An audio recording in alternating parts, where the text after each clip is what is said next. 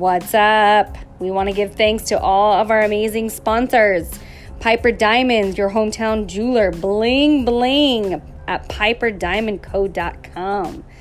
The CardenasLawGroup.com, your concierge level service, which is for all your personal injury needs. And Compton Broomhead Dental at MunsterDental.com. This is top level luxury dental care and Findlay Volvo Cars of Las Vegas. Safety first since 1927. All right, Kelly Cardenas podcast, let's go.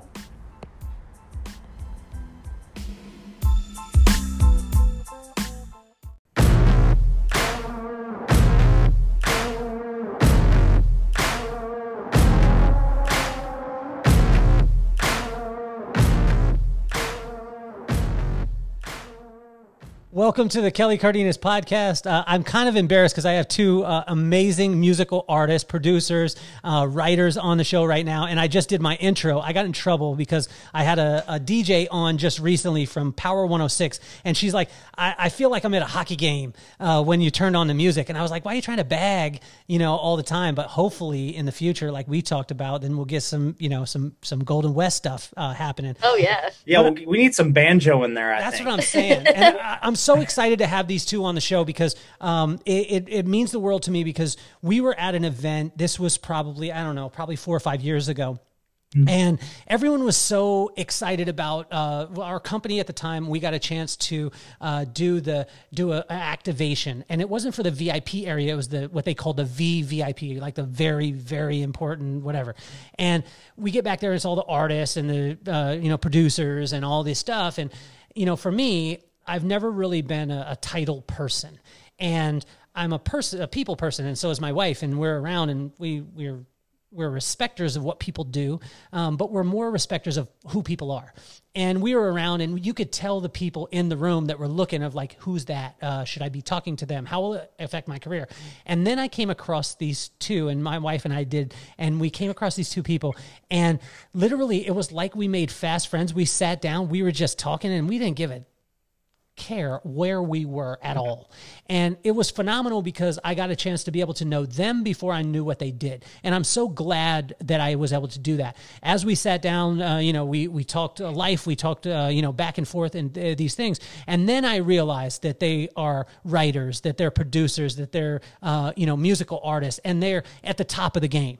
And it was just so refreshing because it didn't change anything it, it, it, it, enhanced who they were. And so when I've been wanting to have you guys on the podcast for a long time because I wanted to uh, help people to realize from mm-hmm. you guys' story that it's not about the things that you do, but it's the people that you are. And a lot of times when you meet in that type of environment, you don't end up getting to number one, the people don't stay in touch. But you guys stayed in touch, and I'm so excited to be able to have on the uh, show with us today Golden West. We could call it Golden West Official. I'm going to say that and an underscore in there. Um, but Golden West, uh, and Nash, welcome to the show. I am so excited that you guys are on. Thanks for having yeah, us. Yeah, we're so excited to be on here, and it's good to see your face again. It's been too long. well, for those of you guys uh, that uh, you need to follow them, they're on Instagram. I got mad at them because there's an underscore in their uh, handle. It's Golden West underscore. Um, that's two keyboards that you need to change, and then official at the end. Uh, you need to check them out. Check out their music. Uh, the, these guys are seriously not only their music that they're performing, but they're uh, writing for artists all over the country, which is amazing. So I just I, I thank, thank you. you again for being on, both of you guys. Oh, we can't be more excited to be on here with you, dude. Mm-hmm. So tell us about because you guys you guys were in LA when I, when we first met, right? Mm-hmm. Yes. Um, mm-hmm. So you guys were in LA and then you moved to Nashville.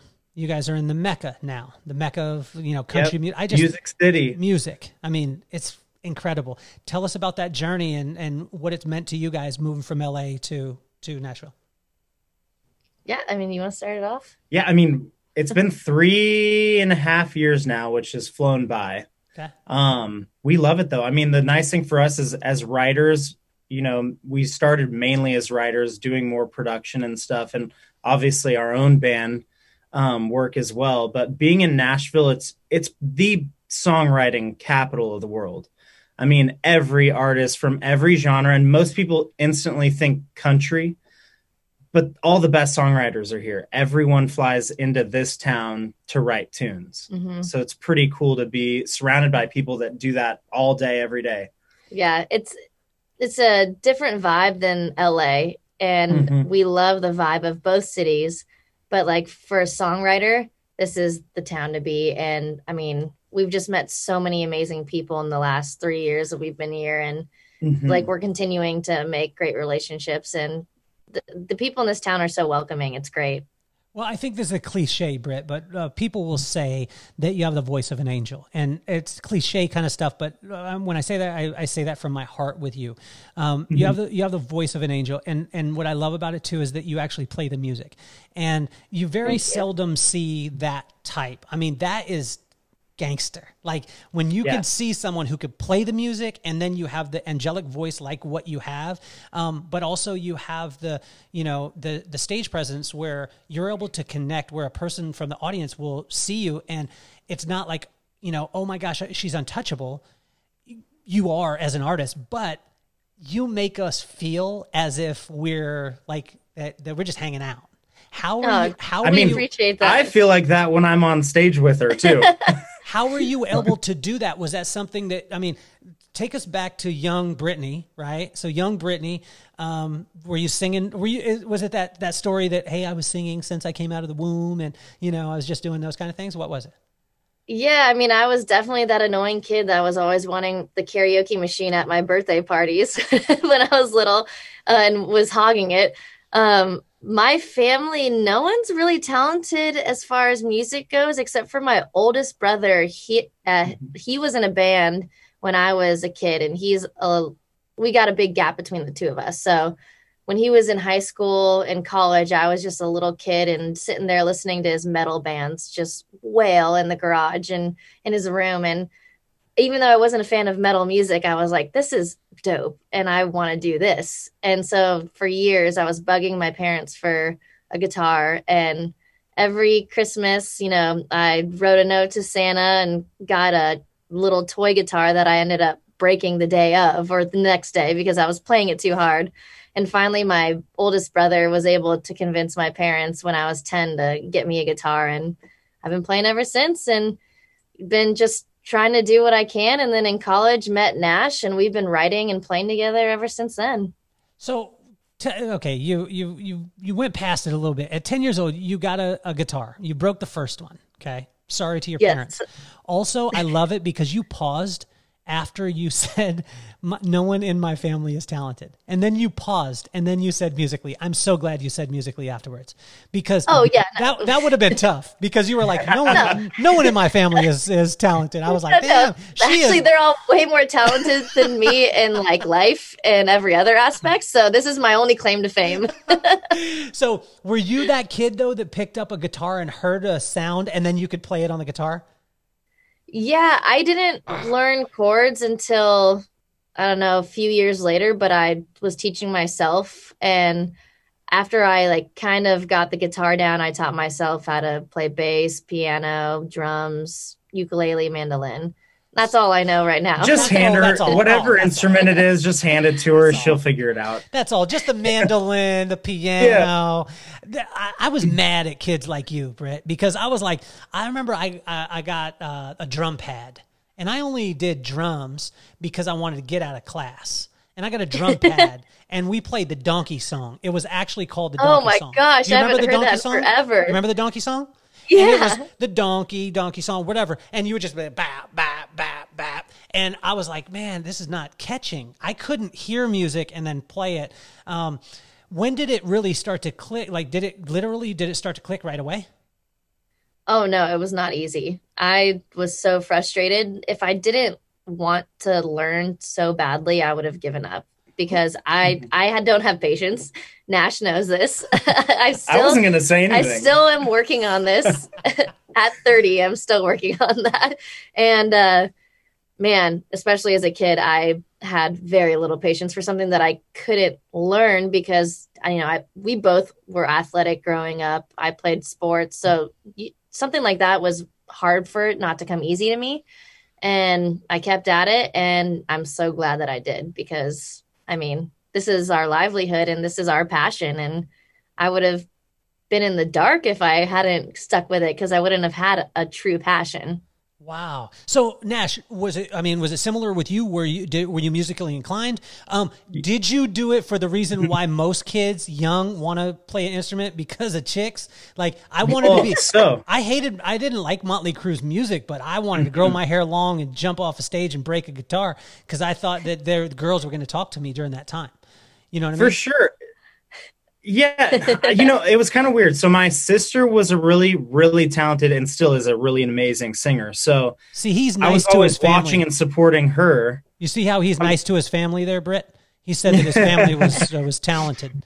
Uh, so I'm, just, I'm, just, kidding with you. So uh, keep going, keep going, Nash. I'm sorry, I've, i had to interrupt. You. No, you're all good. Yeah. So well, so when I was going through school, I think I was always like elementary school and middle school, they were like, you're the one that's going to sing in the school plays. Well, then it wasn't as cool to sing. I was going to say. So I didn't. For, I, for you guys, mm-hmm. it was not cool to be a musician when we were kids because. Yeah. Just I mean, different times. I don't know why. Yeah. It was weird, but I was really embarrassed and shy about singing until like I think when we started in college, I, I was writing songs, you know, in my own time, not in front of anyone. I don't think even my family knew I was doing it. Oh. And uh, she's the one that convinced me in college to like finally get up and play live again, which was really cool. And when, I was when did you start playing instruments though? So you I you were... piano some, but honestly, she is she's the shredder. I took piano lessons probably since I was like ten or eleven. Okay. And this is tough. Talk to us about this because this is tough as a guy. Like I remember, it, I mean, you're mm-hmm. quite a bit younger than me, Nash, but yeah. Um, you know, there's a difference between being in the band and being in a band. Yeah. Yeah. And especially mm, for a dude, like for a guy growing up, I mean, if you're like, yeah, I want to sing and play the piano, then people, you know, I mean, that was the same as me in 1997 saying, or 1993 get you. Yeah. Actually, 90, mm-hmm. 93 saying I want to be a hairdresser. Like, for sure. You know what I mean? That's not the most popular thing. So, how were you? No. I mean, how'd you fight through that? Well, you know, like we talked about uh, with Brooke, I feel like I wouldn't have done it without Britt's push. Honestly, I would have probably still been writing songs quietly in the background, but I never would play. And then, you know, there's a lot of just pure songwriters in here, but she really gave me the uh, the courage and like the passion again to get up on stage and remind me that it's fun too. Like now I can't get enough of of being up in front of people doing it, you know. So yeah, it was a weird turn and I'm sure you had something similar where you just dove into it and then people stopped asking about it, you yeah. know? Well, and I will say I get I need to interrupt Nash for this because he's he's giving me all the credit here. I, I actually he pushed me to listen to what he was doing. And I kept putting it off, putting it off because I, as a freshman and sophomore in college, was trying to find yeah. like, because I was in a duo in high school and was trying to find someone else that I could work with because I was comfortable in that duo setting. It's just fun to work with someone else instead of yourself. You have someone else to build you up, you have other creativity. Mm-hmm. Like, it's just all positives if you have the right person. And I went from being in a female duo to trying to find a male uh, partner, and all the guys that I'd worked with were just not good. And I was kind of just over it. And he was like, Oh, I write a little bit. Like, I want to show you mm. these songs. And I just kept being like, Okay, cool. Yeah, for sure. I'll listen to him some other time. Can I interrupt you there? Because I thought he was going to be bad. The first day of college, by the way, there's this girl slinging CDs in the guy's dorm, and she's on iTunes, which back then, like, you couldn't just get on iTunes. Yeah. I'm like, who is this? This girl's hustling. It's the first day, and she's already out, like, just trying to blow up. I loved it. And that's when I knew she did music. And from then on, I was like, I got to write a song with her. Okay, uh, Britt, now be truthful because when I'm asking this, um, you can answer this and not have a big hit but how many dudes that with no musical talent were just trying to holler at you to be on your in your group? Because if I, uh, I mean, I'm married and you know my wife. My wife is super hot, and I'm very much in love. But you're a very attractive woman. You can sing. Well, you. you could play music. I mean, mm-hmm. If I was in that situation, I would have been like, "Yo, I play the spoons." You know what I'm saying? Like we can start a band. I mean, we can there hang was out. there was definitely a few of those. I play the where, I, I play the jug. You know what I mean? Whoo. there, there was one session I will not name names in case he is hearing this at some point, uh, where I feel so bad it was not good, and I pretended to lose the session, hoping that he wouldn't want to re-record it. And he's like, "Oh no, we can just re-record it if it got lost. It's cool." And I was like, "Damn it, okay." Now I got to find the session and just try and really edit this because it's not going to get any better. so there was a few of those, but Nash was Wait, was it me? that. He was not one of those. Nash is like, let me hear all the sessions now because Yeah, it- it which might- one? I want to hear Yeah, exactly. I, exactly. I mean, so he the, the way we started working together is after we had some people over. I was living with my girlfriends at the time in college, and everyone had left that were hanging out at our house, and it was just us and Nash. Mhm. And he finally was like, "You know what? I'm putting you in the corner here. I'm not letting you leave until you hear this song." I was that last guy at the party that you're like, okay, everyone's gone. Like, can you please leave? no, but you were he. You were one of our best friends, so it wasn't like Okay, what we was the so- what was the to leave. song? What was the song? Oh my gosh. It's um, it's a you can tell it. my roommates in college bet me I couldn't write a country song because I wrote mainly pop, and they didn't know that my whole mom side of the family is from Alabama. So like, as this weird California country pull. So yeah, I was like, "Are you kidding me?" Like, I grew up listening to old school country. So I think I wrote a quick like 30 minute tune about how my family is split down the middle and how that's like kind of weird to traverse from like the Cali beachy vibe to the full on deep south country vibe. I remember but- the chorus. Still. Okay, di- now did you show up at the party like Desperado with a, uh, you know, a, a, a, a guitar on your back, and you waited, and you were the last person? You put her in a corner, and you're like, I just so happened to have this mean, guitar. Did you do it? Essentially, well, she had a keyboard set up in her place, and I knew that that was there. we were working on some after the party because you know you were Mhm. close with our friends, so you stayed, and then I think that's when you were like, "Oh, I was like, let me just jump on there real quick. You broke out the keys. You start playing the keys. yeah, yeah. Okay, So you start playing the keys. Give us the chorus of this song because you I gotta want sing it." Oh, I man. remember Let's it. it. I know you it. remember it too. Let's I- get it. I think I know the first two. I, I live my life like there's no tomorrow, and I understand my time here has just been borrowed. And if you think I'm not the man I claim to be, you'd be wrong. That's why I'm singing this song. Cause I got family in Tennessee, Southern blood inside of me. That's essentially kind of the start of it. Wow. Okay. Yeah. Do you? Oh, okay. This was the thing. I was just talking to my friend the other day because I'm learning about songwriting because I I- like I can't songwrite, but I have friends who can songwrite. That's like a, a boat. You know what I mean? You don't want to have a boat. You want to have a friend with a boat. You don't want to have a. Oh, you're so right. It's Exactly. the truest statement. That is so on point. You don't want to have a plane. You want to have a friend with a plane. Yep. Mhm. So I don't want to play the guitar. I want to have friends who play the guitar because it makes me cooler to hang out. Hey, we'll come to Nashville anytime. That's what I'm saying. That's what I'm saying.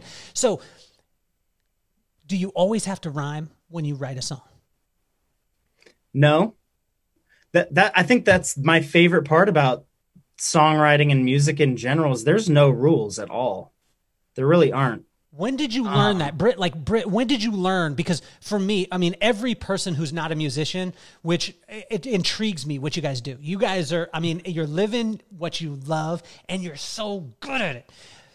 Oh, thank you. Thank you. But from the outside, all we think, the people who don't do music, we're all all we're doing is like roses are red, violets are blue. Uh, you know, my my feet are stinky and yours are too. Like we're always thinking in that nursery rhyme type of scenario, and then you guys are able to like it's this whole different language. Take us through a songwriting. Like, how do you write a song?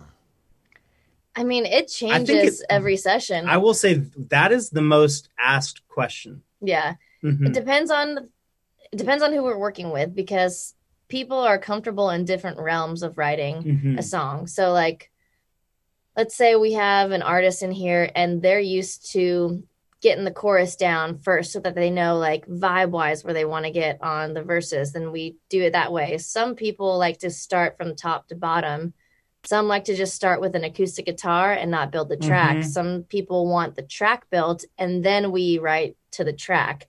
So I mean, there's some people bring lyrics in before the music. It just it can go any direction. Like it, it always starts different. Yeah, I would say, hundred percent. So when you guys first started off, did you realize that it was going to be as technical, like you, what you just explained, and uh-huh. like I'm seeing it, and I'm seeing the when you were talking about having the track, right? So you some people have the track, some people have the chorus, some people have the lyrics, um, you know that they're looking at it, and then you guys, as as I was watching you, and I'm watching you in the screen, I saw your your your, and they, hopefully they can hear your your brain happening because I could, like I saw the gears start to go, and so when you said track, I hmm. saw Britt go like okay, I'm in a place where the track is happening and I got to do this system, that system, and then I'm going to bring them a hit song, right? And mm-hmm. at what point did you start to realize that there was so many different facets and systems? Because when you're a kid at 10 years old, right, and you're playing the guitar, you're like, I want to play the guitar for my life and I love music and music is me and this is what I want to do and I, what I want to love. And now in this realm, you're i mean literally there's a lot of technicality to what it is that you're doing when did that start to for both of you guys when did that start to happen um i would say probably a little bit before we moved out to nashville we started doing producing for people mm-hmm. um, and getting into that realm of it and that's where we really dove into the technicality of everything because it wasn't just for our own music and for us writing for fun it was mm-hmm. for clients for for people's other people's babies. Like you know not maybe songs that we've written but they're bringing songs that they wrote that are essentially it's their diary and they're wanting us to bring it to life. Mm-hmm. so we got to make sure we do it in the right way.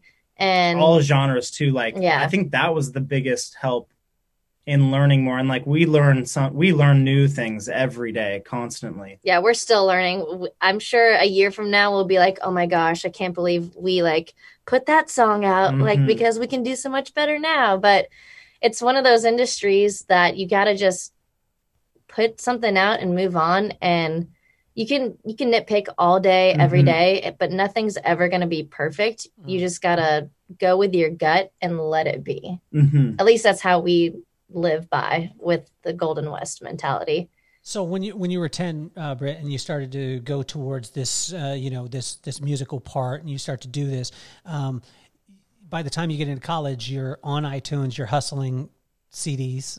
you know what I mean? Like, you know, you're hustling CDs in the guys. That's one of those CDs that oh. I, I think I. I still have one. I'll send you. I'll I'll no. burn it and send a send a copy. No, You'll absolutely. It. It's not. actually really good. It's not. It's Britt, so bad. Britt, where'd you get the hustle? Like, where'd you get that part of it? Where when was that instilled? Did you see it from your parents?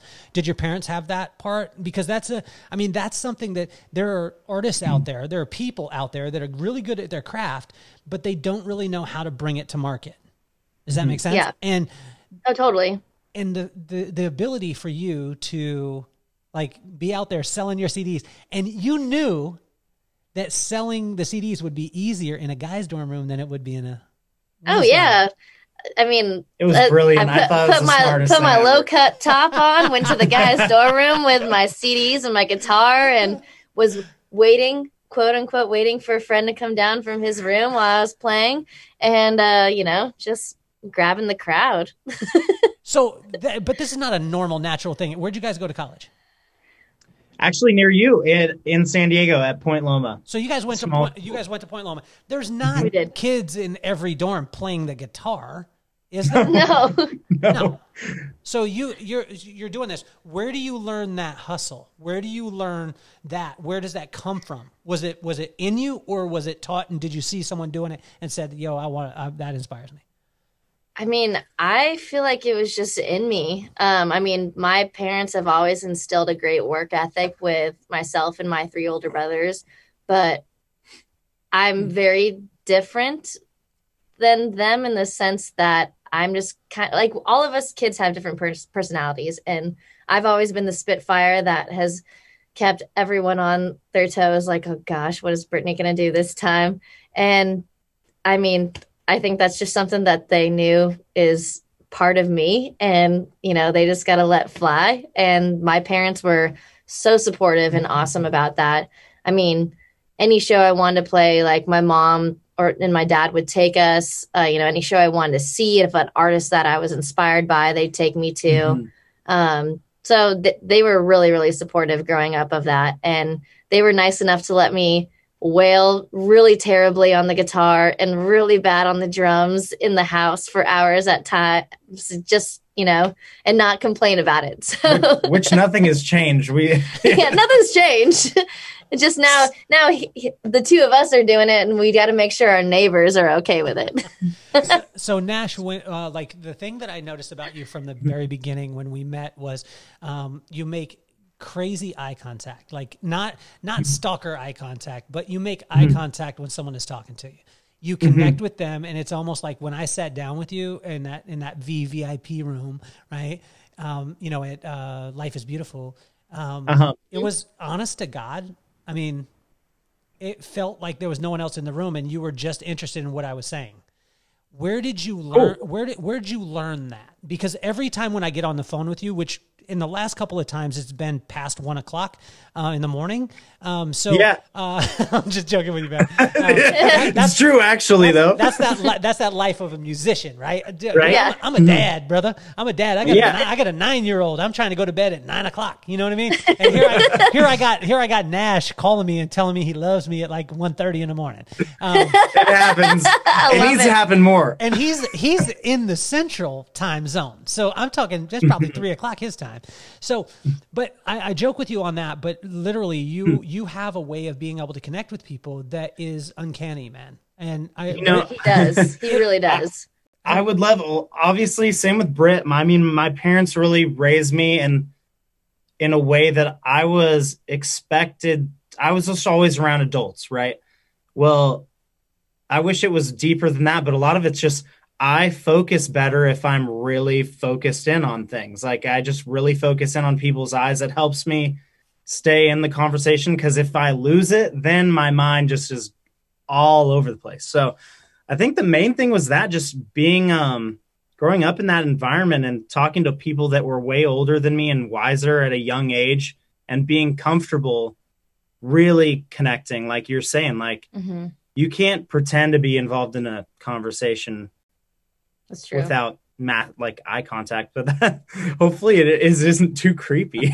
no, no, I'm gonna check myself. I, I will say I, I, agree with you, Kelly, on this, and that's one thing I feel like I've told you a couple different times. I'm like, you, he is so engaging, and I, I try to do that, but I, I do the wandering with my mind, and I'm like, oh, duh, keep your eye contact. and Nash is so great at being, well, thank you, being but... the engaging individual and he brings me back down to earth all the time when it comes to that. I think I'm just naturally curious too. Like I enjoy learning about people and like really diving in because most conversation just throughout your day is like, "Hey, how are you doing?" and everyone says good.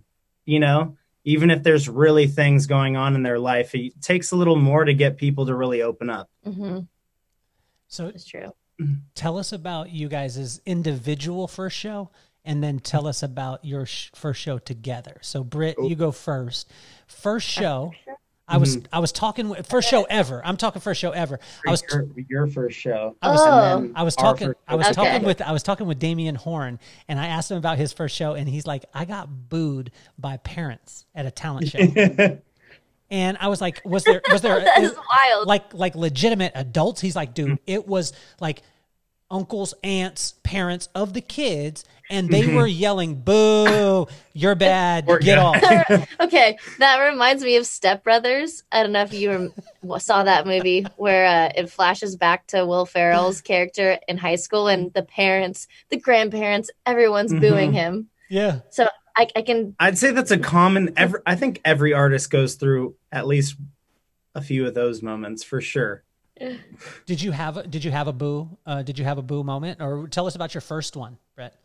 I mean, I mean, the first like performance I remember doing, like when I could play guitar and sing, was I think it was my seventh grade talent show, and I had been preparing for it for like two months because I wasn't very good at guitar still and I made the wise decision to play Girls with Guitars by Wynonna Judd. and it's not an easy song on guitar to play but i was determined to like get it right for this talent show to be able to sing and play at the same time solo and all. And uh spent two months with my guitar teacher practicing and practicing. Got him up there on guitar with a drummer like had it all set up ready to go was going through it and right as i got into my solo the entire school power shut off so I didn't get to finish the song, and uh, all that work kind of went in for nothing. But oh that was my, my oh, first man. show. I don't think I've heard that story. It was a bummer. There's got to be video evidence of this too. I I got to find it. So, Britt, you're you're that strong, gritty, like you and Brooke. Like I said, uh, my wife, you guys are very similar um, in your spirit. Did you cry? I'm pretty sure I cried. You did? Yeah. Okay. If I I I wouldn't be. I'm if I'm can remember correctly, I probably cried backstage because okay. I was so bummed because mm-hmm. I worked so hard on it and I didn't even get to show half of the song. I oh. I think we got through like a minute of it before the the power went out and we kept playing thinking like what's going on through a chorus but it was just done and that was my first performance. Have you so. done that? Have you done that song live since? No, I don't think I ever. we need to do that. The break next, that. Hey, the next one you should have done it at Bonnaroo. The, I mean, when you guys when you guys headlined at Bonnaroo, you guys should have led, or no, I would say encore with that song. well, that was a fun show that we mm-hmm. did, and we were so bummed that you know all the festivals weren't happening this year. But mm-hmm. I will say that was a great um, goodbye to the festival the world for now. For now, for now, uh, for us. Like it, it, was a fun last show in the festival season for us to be I mean, able to headline. That, that's the last show that we've played full band, full band, and that was. Oh that oh was my gosh! June over, last year. Yeah, so already more than a year. It's pretty crazy. Wow, wow. So Nash, what was your first performance then? So Britt oh, gets man. Britt gets the power shut off. Sandman Sims comes out, dun, dun, dun, dun, and yeah. you know, I'm just joking with you. Uh, so I got super lucky. I did mine. I think I was probably nine years old. What was your outfit? Sang, what was your outfit, Nash? I was wearing a full on Uncle Sam costume with a giant top hat, and I sang "You're a Grand Old Flag." to like 500 people. That's really funny. Did yeah. You, did you do spirit was, hands? What's up? Did you do spirit hands too? No, I did the. I'm pretty sure I marched the whole, the entire thing. Yeah, and I can't remember the words to it now, but I remember being. I remember being terrified and these older kids, which I thought were really old middle schoolers, were like, "Oh, just imagine everyone in the crowd in their underwear." I was like, "How is that going to help me?" you don't want to see them moms. Moms are different but, nowadays. Moms exactly. are no, moms are in some yoga pants looking all good. But back in the yeah. day, they were wearing some muumuus and some Jordache. Some, yeah. Exactly. Some, some that would definitely make you forget the oh, lyrics. oh, that was oh my bad gosh. time. That yeah, well, bad time the nice thing was the outfit was cute enough, I guess, and I was young enough that it, I don't even know if I did good or bad, but I didn't get booed, which is nice. You, have you ever considered bringing back that outfit for one of your shows? I wouldn't be opposed to it. Actually, that'd be really fun. that would have well, been great. We have a side project that's like an alt rock band. We'll have to to send you that. It would be perfect for. That would be yeah. awesome if Britt would do her song mm-hmm. do her song, and you have that in march during the time of of the song while you were singing while you were singing it. I just do background dancing for yes. sure. Well, you know, we could do a mashup where he's like, "You're a grand old flag," while I'm singing on guitar, and it's just a cluster of amazingness. That would be amazing. So tell me about you guys' first show together. Like when you got and how long like when you're going to do a show together and Britt, like I mean, you're by the time you guys play together, Britt, you've already sold what like a million copies out of the trunk of your car in uh, in in uh, uh, so I mean, you're pretty experienced in this this mm-hmm. this performance side. Nash, are you as per, as you are you as uh, uh, experienced in it by the time oh my you God. your first show? At that point, at that point, not even close. The only thing I knew was watching my sister do it, which she was on like American Idol and and played out around quite often. And I at least knew the process, but like then to have yourself jump in and do it is a totally totally different story. And i know she'll tell you i was so i don't know if i've been more nervous for a show. I think that's the most nervous i've ever been was uh when we played that first one. Yeah. Mm-hmm. but you sounded great. We we won. So we uh i i was working at humphreys by the bay i don't know if you I know, know that place yeah, yeah. um so i was doing uh you know, hostessing and working the concert series that they have every year. And in their little club area, I don't think they do it anymore, but back when we were in college, they had an open mic night where they had prizes. Like first prize, I think got a couple hundred bucks, second prize, a hundred bucks, third prize, 50 or something, mm-hmm. whatever it was. And so I told him, I was like, hey, like they have an open mic night here and they want us to play. Like, would you be down? So we. I'm pretty sure I said no first. You might have, and I was probably like, "All right, I signed us up. We're playing tonight. Perfect." Yeah. so, so it was a song that we had just written probably mm-hmm. a week or two before, and this was our first like. Can you remember what I song what song that we wrote? Um, I do remember it, and it's not very good. what was it called? Tonight I want to make you mine. Yeah, that yeah. One tonight. I want to oh make gosh. you mine. Oh my gosh, yeah, it's not good. Um, but anyways, so on the way over there, it sounded good to me. The listeners are now like, we want to know tonight. I'm going to make you mine. What's oh, the second? What's the well, second part of it? What's the second? Tonight I'm going to make you mine. This sounds. Now, when you guys were singing it, were you looking into each other's eyes? No, we were just so friends. Before then, time. yeah, we weren't even. She had a boyfriend at this point who probably was not very happy about that song. I, hey, Britt, if I was your man and you were singing with, I mean, because Nash is a good-looking dude, and yeah, and he can, and he can sing, and he's charismatic, and if you're singing a song uh, tonight, I want to make you mine, I'd be like. Tonight, you're about to get out this talent show is what you're about to do. oh gosh, yeah. to get my Ike Turner I had. yeah, I had no idea. I was always like, I love him. He's a great dude. Like, if we really get along. And she's now told me, he's like, no, he did not like you.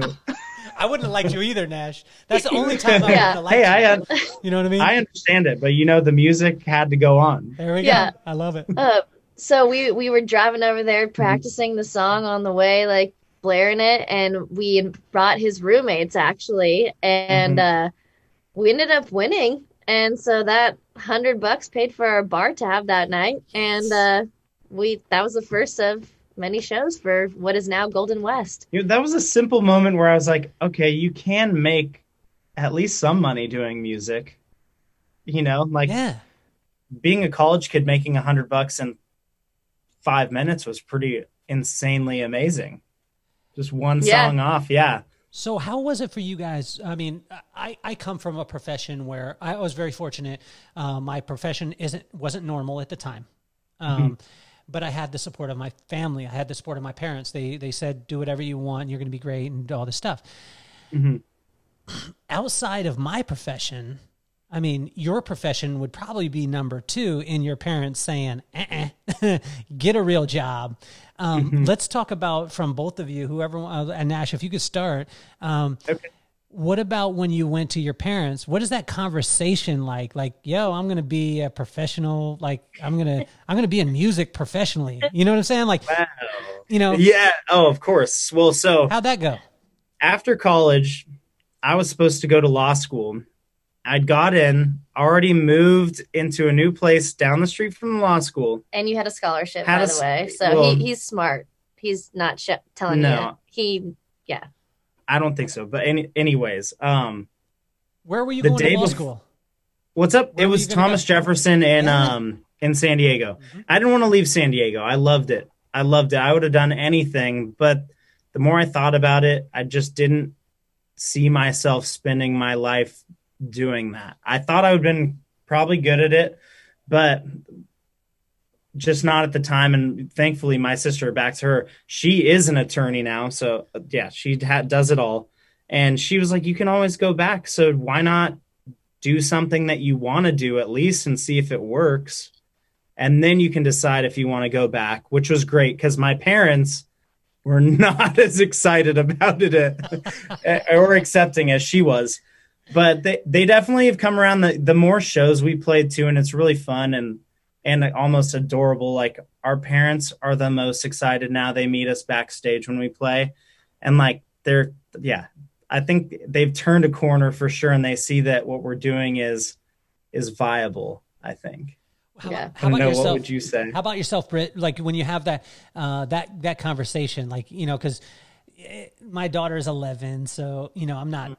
But I, again, I come from a different circumstance, right? My wife is a hairdresser. Um, we we've been in the entrepreneurial business for a long period of time. So if my kid came to me and was like, "Hey, uh, Dad, I'm going to invent uh, you know cars on the moon," I'd be like, "Ah, cool, son. Uh, try it out. It'll work out." Most yeah. parents aren't going to be in that realm. Did you have the undying support, or was it like pause? Um, I, from parents, I would say the undying support for sure. Okay. Um, you know, it's tough because it's an industry that kind of like what you're in, 99% of people don't understand it. And it's hard to understand it. And it's hard for them to wrap their head around it. And when you try and mm-hmm. explain it, it's over their head until they're in the situation. Like we've had sessions where we've had, you know, I've, my brother sat in on, well, one of my brothers has sat in on a couple sessions. We've had, I think your dad sat in yeah. on a session. And when we have them in the environment, they're like, "What is going on? How how are you guys doing this?" And we're like, "It's hard to explain. It's a completely different thing. It's a different type of work, and mm-hmm. it's actually for us. We think it's tougher because we have to figure out how to make a living off of our creativity, and we don't have mm-hmm. to do that, but we want to do that. Awesome. And that makes it even harder. And mm-hmm. the fact that Nash and I have each other to lean on for that is huge because I mean, there's so mm-hmm. many ups and downs where we're like, oh, we're on top of the world. And then I don't think we can do this anymore. Like, we got to figure this out to no, we got this. And having each other to like bring ourselves out of those dark moments mm-hmm. is so pivotal. And I mean, it's, we love what we do and we wanted to get into this for that reason. We could have been working the corporate world doing whatever, but we have one life and we want to be happy doing what we know our passion in life is. Mm-hmm. So take us through the first time like that you have that kind of pinch me moment, right? And and also maybe when you share that with your family, because when you were talking about it, uh, you said that, you know, hey, uh, my family didn't understand the, the scope of this thing. Mm-hmm. And if you were to try and explain it to them, it, it, would be a lot of words, it would be a lot of energy, and they wouldn't understand anyway. I remember mm-hmm. the reason why I say this is because it, it happened to me um, probably six, six, eight years into my business. Um, I went to a convention. Well, most people don't even know. I told my brother I was going to a hair show. He's like, "What do they do? Show hair?" And yeah. I was like, "Well, I mean, it's a little bit different, but I'm not going to explain because it takes time." We're at this mm-hmm. one my boss happens to be at the time uh, one of the biggest uh, names in the industry, and mm-hmm. I'm with him and whatever. So we get done, and my brother's walking with me, and six people come running up, and they happen to all be women, and they all run up and they're like, "Hey, uh, can you take our picture?" And my brother grabs, you know, they hand my brother the camera. Well, mm-hmm. I had I had been through this a bunch of times. So there was six of them. There, I got three on each side. I got in the middle, put my arms around them, and I looked at the camera. And my brother was like, because he's my big brother. My brother was like, "Hey, dummy, they asked me to take a picture of them. What are you doing?" And I said, "Well, they they want to take take a picture with me." And he's like, yeah. "No, they didn't say that. Why they want to take a picture of you?" And I was like, "Because I'm hmm. his little brother."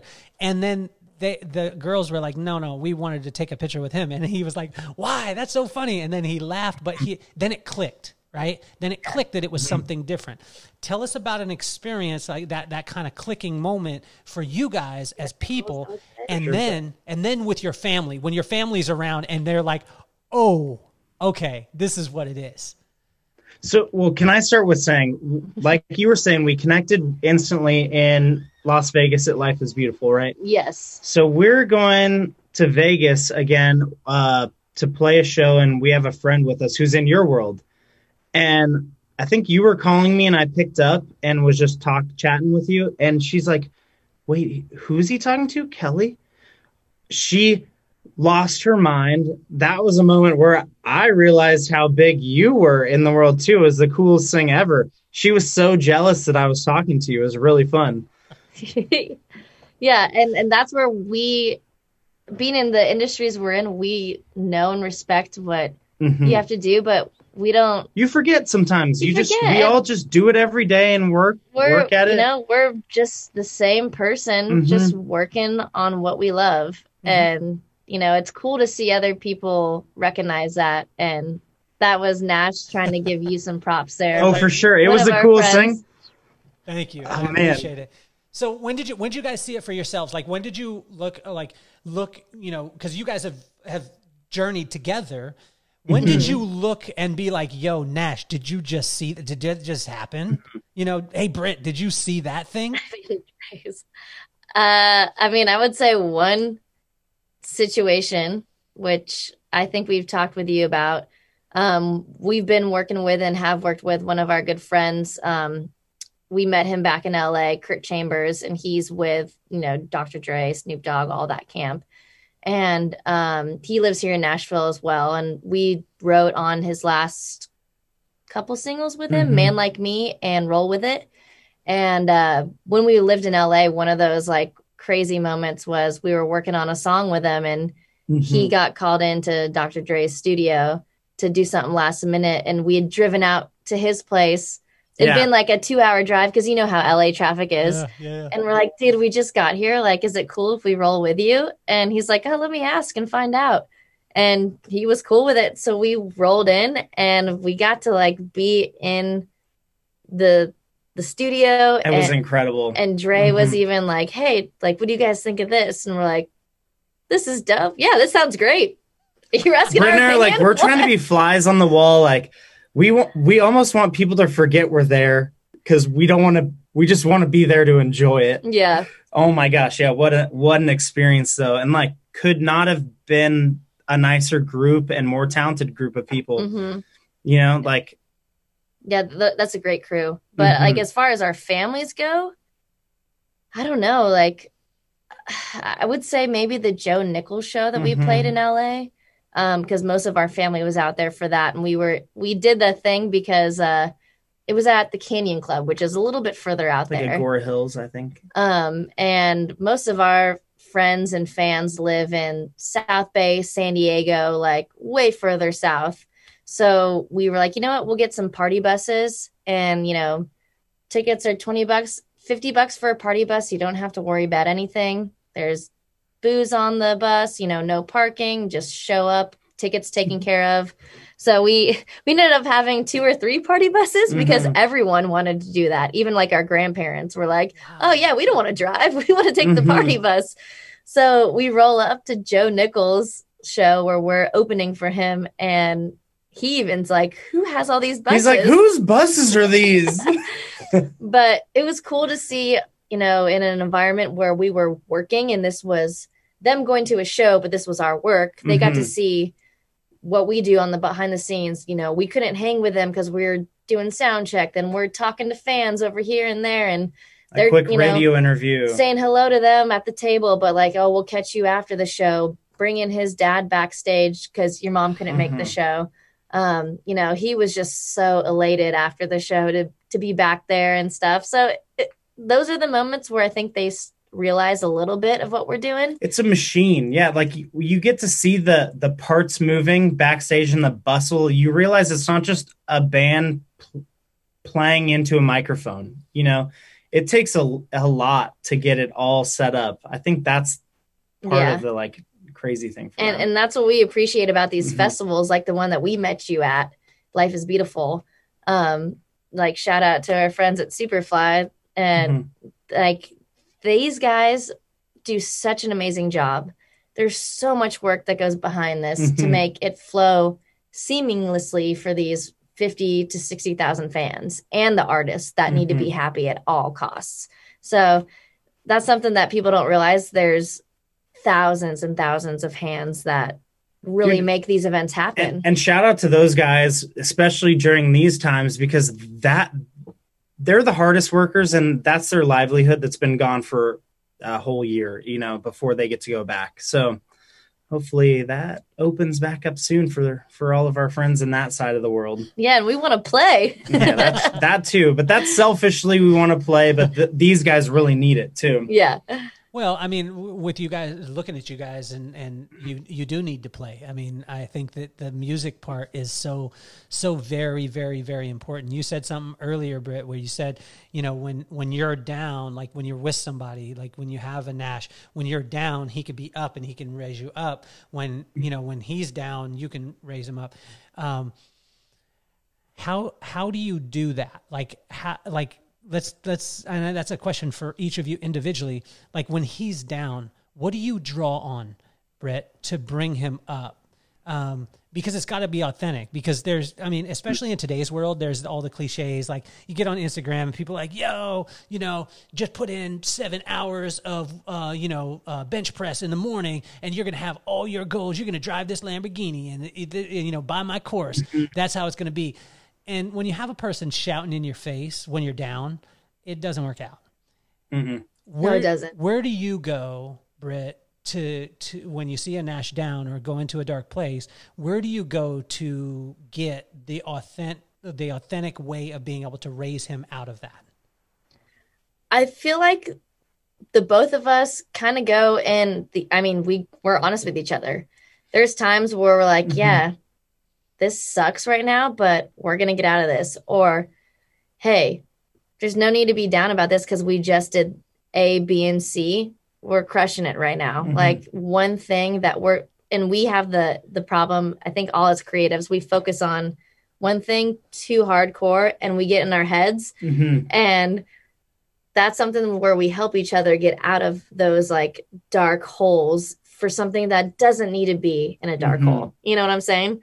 So uh, I would say we just continually build each other up in not only like the positive aspects about each other, but mm-hmm. you know, hey, today might be a shit day, but like tomorrow the sun's coming out. We got this, you know? So that's pretty much how we I feel like pump each other mm-hmm. up as much as we can. Yeah. So sure. Nash, what are you drawing? Like when when you see a, a break go into a place and you know, say say with Brooke, right, with my wife, mm-hmm. there's times where she'll go into a place and literally I'll be I'll sit next to her and I'm like, "Baby, you are beautiful. Like you're amazing. Mm-hmm. Like look what you did yesterday." And she's like, "You know, you say one more thing, I'm going to cut you." Like, you know what I'm yeah. saying? Like mm-hmm. and I have to pivot. I have to be able to figure figure out ways. Sometimes it's just you need some Cheez-Its. You know what I'm saying? Um, For sure. I, I was, Actually, I was sneak, say. sneak food's always good. I was gonna say like you know, the biggest thing for, for well, for Britt, Britt's personality is when we feel like we're not, things aren't happening, she doubles down and like won't stop working. My trick is to get her away from the work. Okay. And, and that usually like sometimes you just got to yeah. take a break. You can't just keep, keep, keep going all the time. That's true. You got to allow yourself, especially when it's down. Then once we're away, then I start slowly dropping in. Remember, remember this? Remember when we did this? It's it's very true. He knows when I get stressed like that, I will just overextend myself just to feel like I'm doing something when I'm really just going in circles. And he helps bring me back to reality of like, hey, take a deep breath. Let's go like hit nine holes at golf. Don't mm-hmm. let's not work. We don't need to work right now. And then let's come back and like reevaluate this session or whatever it is and like it'll all work out. And he helps mm-hmm. like calm me down in that sense. Well, I've I've been talking with a lot of my musician friends about this, and um, you guys in the music industry, you guys, I believe that you um, experienced COVID before anyone else did, and it was mm-hmm. during from from actual physical music albums, tapes, CDs into downloads, right? So that was honestly the apocalypse of music um, and having to navigate that, right? You know? Yeah. How much of that, because you guys, I mean, you guys were young in that time, but you guys were in the game and you mm-hmm. saw this transition happen. How, if any, did that prepare you for what has just happened and how are you pivoting from this point? Uh, go for it. I mean, the the the great thing is it's just our passion. So we're going to do it regardless and I think that's the biggest advantage. Mm-hmm. Because I don't it doesn't matter what industry you're in, there's going to be ups and downs. And I think music is poised to actually come back um, with advances, hopefully, in streaming. It's not there. They're kind of doubling down, but I think it always changes. Everything's up and down. That's the biggest thing I think for us is just you we do it anyways. Yeah. That and so we had signed a sync album deal mm-hmm. um in February and you know, it would have been the, the seven song EP would have been released this year, but you know, due to COVID, mm-hmm. it got pushed back. And because of that, that's caused us to want to release other songs before, which we were saving till yeah. after, which in the long run, we're like, you know, maybe this is going to work out better. We put these songs out first instead of after the album. We don't know. But, you know, everything happens for a reason and we're just rolling with it and mm-hmm. we're going to do what we can. What was the it pushes what was us the... to branch out too, and like yeah. you know, you got to look for other any business, other revenue streams. If you're leaning on one, it's just dangerous. Like, got to try and do a, a little bit of everything if you can. What do you guys see? I mean, what do you guys see with with music? So, so I just had uh, just the other day in the uh, the uh, studio, I had uh, Tim Foreman from Switchfoot, um, mm-hmm. and he two days. That was a great one. Yeah, he's amazing. That dude is phenomenal. And so mm-hmm. he's uh, he is he was just going to record their new album, and what they've been doing every month has been doing they've been doing a live concert out of their mm-hmm. studio mm-hmm. here in uh, Carlsbad, and they did one on a boat. They pre-recorded it. They did one on a boat. They do it in there, and they're they're they're working at it and they're they're perfecting the stuff. Um, for us in our business, Brooke and I, mm-hmm. um, we just did a, a hands-on training for a hundred people in Michigan, Indiana, and Ohio, and we did it out of Carlsbad. Um, That's so cool. What are you guys looking at with your music? Because for me, um, I I never realized how much I needed music until I I didn't have live music. Mm-hmm. Does that make sense? Like totally. totally. And I'm not a musician, but I'm just a consumer of it, and mm-hmm. it's like it sounds cliche, but I, I really believe that you guys' profession and what you guys do, your passion, your creativity, that you guys heal the world. You guys heal us. Well, and that's something that we've talked about. We're like, you know, with between what's going on in the world right now and with streaming sites, you know, not paying artists and writers what they should be paid. Mm-hmm. We're like, what if what if music was just gone? what would you do in your movies? What would you do in your commercials? What would you do on your mm-hmm. runs? What would you do while you're in your car? Like, the, mm-hmm. I mean, mm-hmm. down to grocery shopping. Would it be weird having it be just no ambiance and it's just quiet? People mm-hmm. don't think about that kind of stuff. They take music for granted, I think, a lot of the times because it used to be expensive and now has, it's free. Like, yeah. essentially, it's compared to how do you remember buying CDs? Like, I so much money I spent on CDs or records, and now like people don't want to pay a dollar for a song, really. But yeah, like I said, I think it's going to come back around. People are really appreciating it more than they have in a long time. I think being home the last mm-hmm. year, people have appreciated not only just what's on the radio, but they're finding new indie artists out there and mm-hmm. it's giving other artists a chance to really get their music out there because we're getting back into that organic looking for artists feel because people are home searching mm-hmm. looking for new things to listen to because they're tired of the you know one playlist that they have on spotify that they've listened to three times mm-hmm. What would be you guys' advice to some young artists out there? Because there's some kids like you know, for a kid get, coming into into the professional beauty industry, you know, um, I have different advice now. Like, I mean, I have some kids that are like, oh, you know, this is bad, this is bad. And I'm like, honestly, it's the way that it is. You can be mad for the rest of your life, but it's the way that it is right now. How can we make, yeah. lem- how can we make lemonade? Does that make sense? I mean, exactly. We're going to constantly, life constantly gives us a bunch of lemons all the time. How are we going to so add some sugar? How are we going to add some water and make a good drink out of it? What is your advice to a kid? Like if, if, if I was 17 years old and mm-hmm. I'm super excited about playing music and I'm just about to go tell my parents that conversation Nash that you had with your family like mm-hmm. I'm going to do this professionally. Um, mm-hmm. what's your advice to them? Or to me? I mean, I would say keep going, do it. Don't say no to any opportunity. That's a big one. Um, say yes to everything you can. And if it even doesn't feel like it's going to be that great of an opportunity, you could meet someone through that opportunity. Mm-hmm. And we've had so many of those, you know, scenarios where we almost didn't go to a show or we mm-hmm. almost didn't actually you know, when we something. when we met. Yeah. It was one of those. We we had just uh played the national anthem at a cancer race in LA at like 5 a.m. and we drove to Vegas from there. And we almost didn't go because that was the only day that we could go to the show at Life is Beautiful.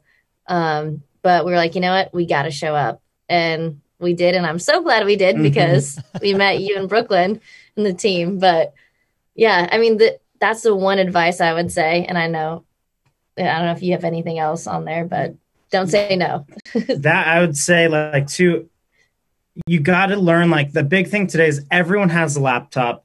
You have to at least understand enough about recording your own stuff. Like you can't lean on always going somewhere else to get your recordings done. It's just not how it is anymore. Unless you have a someone backing you with a lot of money, you got to learn it yourself. You mm-hmm. got to write as many songs as you can just what anything you can do to separate yourself from the other people. And then the more time i think the hardest thing in music is to find your your sound and your voice and your story. And the only way to do that is doing it over and over and over again. And all of a sudden it kind of just you fall into it. It's really weird. Yeah. So mm-hmm. Britt, what what lights you up? Like you know your your smile your spirit is infectious I mean, I mean? Of course, of course he does. Um, what's that thing that lights you up? Like for me, it's carnation, um, uh, ice cream sandwiches. Um, like I could be doing anything. You give me a carnation. Don't give me the off-brand. Don't give me the off-brand. No, mm-hmm. off-brand doesn't, have that. it doesn't have that crispy wafer to it. You know what I mean? Mm-hmm. That good taste. But the carnation, that's where it's at. You get me one of them bad boys, I got a big old smile on my face. Another one that uh-huh. I'm into right now, mm-hmm. some spicy pork rinds, chicharrones. You know okay, they, they should never be eaten on this earth because they will take every bit of moisture out of your body. You'll have to drink six gallons of water afterwards. But I tell you, like when I get a chance, I had them last week. I ate two bags of them while I was watching football. What, nice. What what brings that smile? What Oh what my gosh. What lights you? What lights you? I mean, if we're talking food, mm. I mean, Haagen Dazs ice cream is like number one on the mm-hmm. the ice cream. What flavor? It's so creamy. What flavor? flavor? dude? Oh my gosh! I mean, anything chocolate and caramel mixture, I'm good with. Uh, tacos. Like, there's this place when you come back to Nashville, we got to take oh, you yeah. to. It's like honestly one of the best authentic places here in town called El Jalisciense and we'll take you to it. Best street tacos we've had. Mm. Mm-hmm. Okay, outside I would of, say, outside of food, what is what is something that like if somebody invited me to go bowling, like I'm telling you, like bowling for me is like. Dude, I used to be in a bowling league and have my own ball and have my shirt. Uh-oh. Uh, so, dude, yeah. I mean, gosh, we love to go out on the water. We do music pretty much 24 7. So, other than like a good live show or, you know, mm-hmm. I don't know, man, just getting out, being with the right people and having a good time is always something that like we're in for. Britt, can you go to a concert and enjoy it and not look at the way that the person is playing the music, hearing the tones, making sure that they're on key and seeing the stage happening? Or can you just sit in it and relax and be like, yo, this is some cool music? Depends on who's playing. it reminds me of this meme I've seen, which is so true. The biggest compliment you can get from another musician that's watching you play is this. If they look like they're having no fun, you're doing great. so, who are some artists that um, I mean? Let's let's go uh, past, present, future, right? So, who are the some of the um, the people who were inspiration in the past? Like when you guys were starting off, you guys could do it individually. Um, you know who was who are those artists who are the people that you were looking at and being like yo i like that i mean i would say collectively artists that have influenced us both because we've talked about it and this is like become why golden west is who we are mm-hmm. are you know the eagles fleetwood mac mm. CCR Um, I mean, alternative artists that we love, the Killers. Uh, I mean, mm-hmm. we have so many influences growing up separately and together. Uh, I was say some hip hop too. A lot of yacht rock, which like weirdly be we both really love. Like, I mean, Earth, Wind, and Fire to um, Eddie Money, Eddie Money, the Doobie yes. Brothers, the Allman Brothers, Hall and Oates, amazing stuff. Um, we grew up listening to all that between that and classic country, and mm-hmm.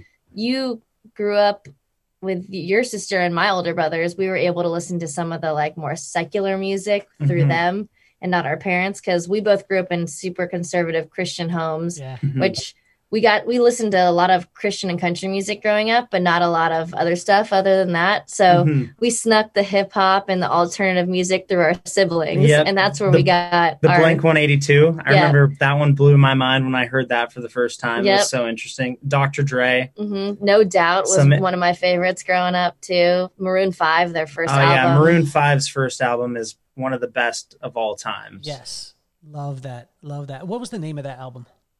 Songs about Jane. Yep. Yes. And I remember, I think it was the same for you. I mm-hmm. couldn't get it because of the picture on the front.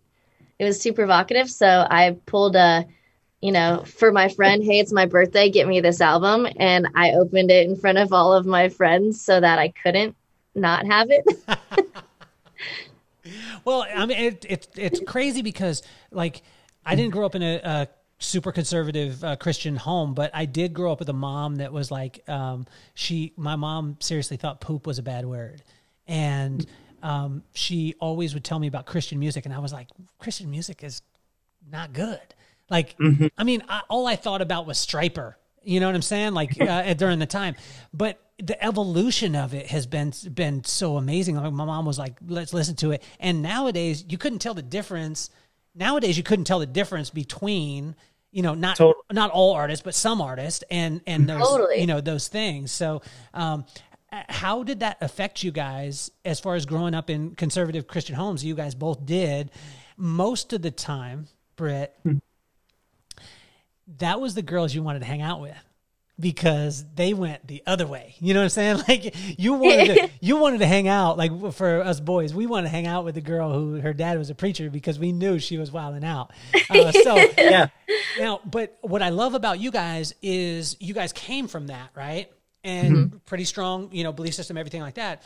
You mm-hmm. guys adopted this cool swag, but you still have the same value. Like if if you never told me that you were in that place, I would know that there's something different about you guys. You guys have phenomenal character. How were you able to keep that, but still add swag and cool to it? Because for me, growing up, you couldn't mm-hmm. have one. You had one or the other. You were either like a church dork or you were cool. And if you were cool, you you, you know, in, in, in the church side, they you're like they're going to hell.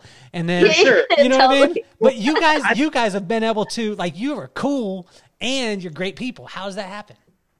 I think our parents always told us growing up, and that's what parents do, is that by listening to this stuff, it would change us, which I don't think it changed us from who we were, just helped us grow, you know? Yeah. Like, yeah. it's not about adopting one belief system or the other. It's just about using that to like grow yourself, you know? I don't yeah. think you have to turn your back completely on something.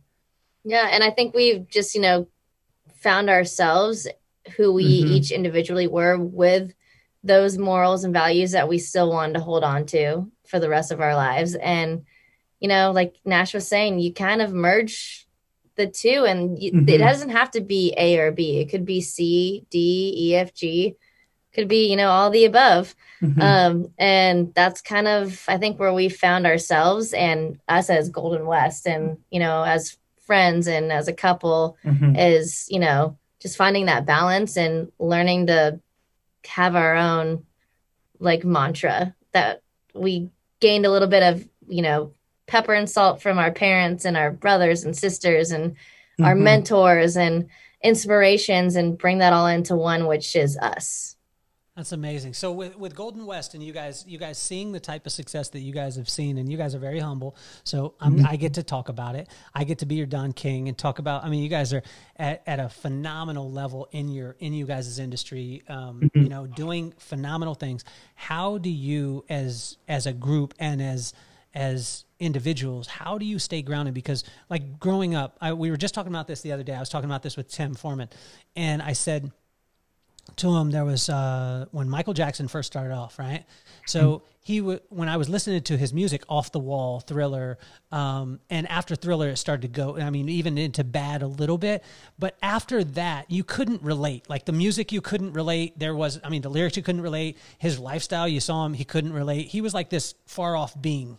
And I understand mm-hmm. that with that type of level of success, then you know whatever. And Prince, it was the same way with Little Red Corvette, and and then on into Purple Rain, and then it started to go to this place where you didn't really you you loved the music, but it wasn't like when I heard when doves cry, I was like I watched the video and I was like, damn, like my parents fight too. You know what I mean? Yeah. How yeah. are you? Because you guys have stayed so grounded and yet you're literally in the clouds. Like you guys are in the clouds. You guys are in that spot that most mm. musicians, artists, producers, writers are looking at and being like, yo, someday, someday, someday. You're in the someday, but you still have your feet on the ground. How does that happen? How can that be? well, I think a because we think we're still looking at other artists and we're like we're we're not there yet, ever. yeah, so we we still feel like we're, our feet are planted in the ground and we're trying to get those roots out you mm-hmm. know and i mm-hmm. think we'll always feel like that because we push each other and we have mm-hmm. goals and we meet a goal and we're like all right well that's uh, all right we need a better goal because we already met that one so um yeah just like celebrity example like we'd rather i'd rather and i know you're the same i'd rather be like a keanu reeves you know the dude hasn't changed in his whole career and like everyone consistently just says he's grounded and down to earth like that's where i want to be. Yeah. Well, that's, that's and connecting with people. I feel bad for the those people like you're saying michael and and we have friends that were friends with them and they they were lonely which is such a bummer. It's sad and you know that's that was one of the things that i think starting out we had agreed on together is keeping each other grounded. And you know if one of us was going to turn into an asshole we'd literally you know slap each other to be like hey get get back down to earth. Or if that's mm-hmm. happening maybe we need to reevaluate what we're doing because we're not you know being the same people that we know we can be. So when you guys first started off and you were saying what was the song that you sang at the talent not the talent show but the, the humphreys on the bay what was it? Oh I'm gonna get. I'm gonna get with you tonight. Yeah. Gonna, oh, I'm sorry. I said I'm gonna get with you tonight. That's that's what I took from. it. That's much, actually a better one. We might write that tonight. yo, that that'd be like a, a R&B group. You know what I'm saying? Like uh, Jodeci. Like, yo, girl, I'm gonna for get with you oh, tonight. Oh, sure. That's that's what Nash was thinking in his head. Uh, yeah. He was like, "Yo, oh, girl, totally. I'm gonna get with you tonight." Okay. You, to, you remember though? I had to sing to her boyfriend in the you won though, man. You won. Hey, he did. Hey, he sure did. A, he, he, was playing. He was playing the long a, game. The long game is hey, the key. You you hit the lotto too, man. You hit the lotto, Nash. Seriously. Oh, bless you, Kelly. Seriously. So how? Hey, how much did Nash pay you to say all that? Hey, no, no. You you seriously hit the lotto, man. I mean, your lady could your lady could sing. You know what I'm saying? She's hot. I, she's cool. Oh, I agree. But because generally, Britt, it doesn't happen being hot and cool. Mm. It doesn't happen. Mm. Like you get one or the other, and and and also you're intelligent. So you got hot, cool, intelligent. Most of the guy, like when we are young, as guys, we're stupid, and we're like uh, there, there's a, a, scale in our head. Am I correct on this, Nash? That scale is oh, yeah. like, oh. okay, oh. as, as, if she's hot, okay, cool, she could be dumb. Uh, she she doesn't have to be that smart, and she doesn't have to be that cool, but she got to be real hot. And it's very seldom that you find somebody that has all those components. And literally, like I almost counted myself out with Brooke because she had all those things, and I was like, that's not real. You know what I'm saying? Like that's not you know you just gotta uh, you don't get that. But Nash, you hit the lotto, man. You're I'm you're, a lucky guy. You're a good. Sure. okay, so I've always been a fan of both of you, and I remember when we met, I was like, "Yo," so because people tiptoed around it, and I don't believe to.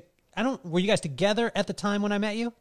No, no, we were not. Okay, good mm-hmm. because I remember thinking, okay, are they together? Are they not together? Mm-hmm. Kind of seem like they're together. They talk, you know, really complimentary about each other, and then you guys were just like each other, like you were just yourselves, right? But in my heart, I was like, I want them to be together.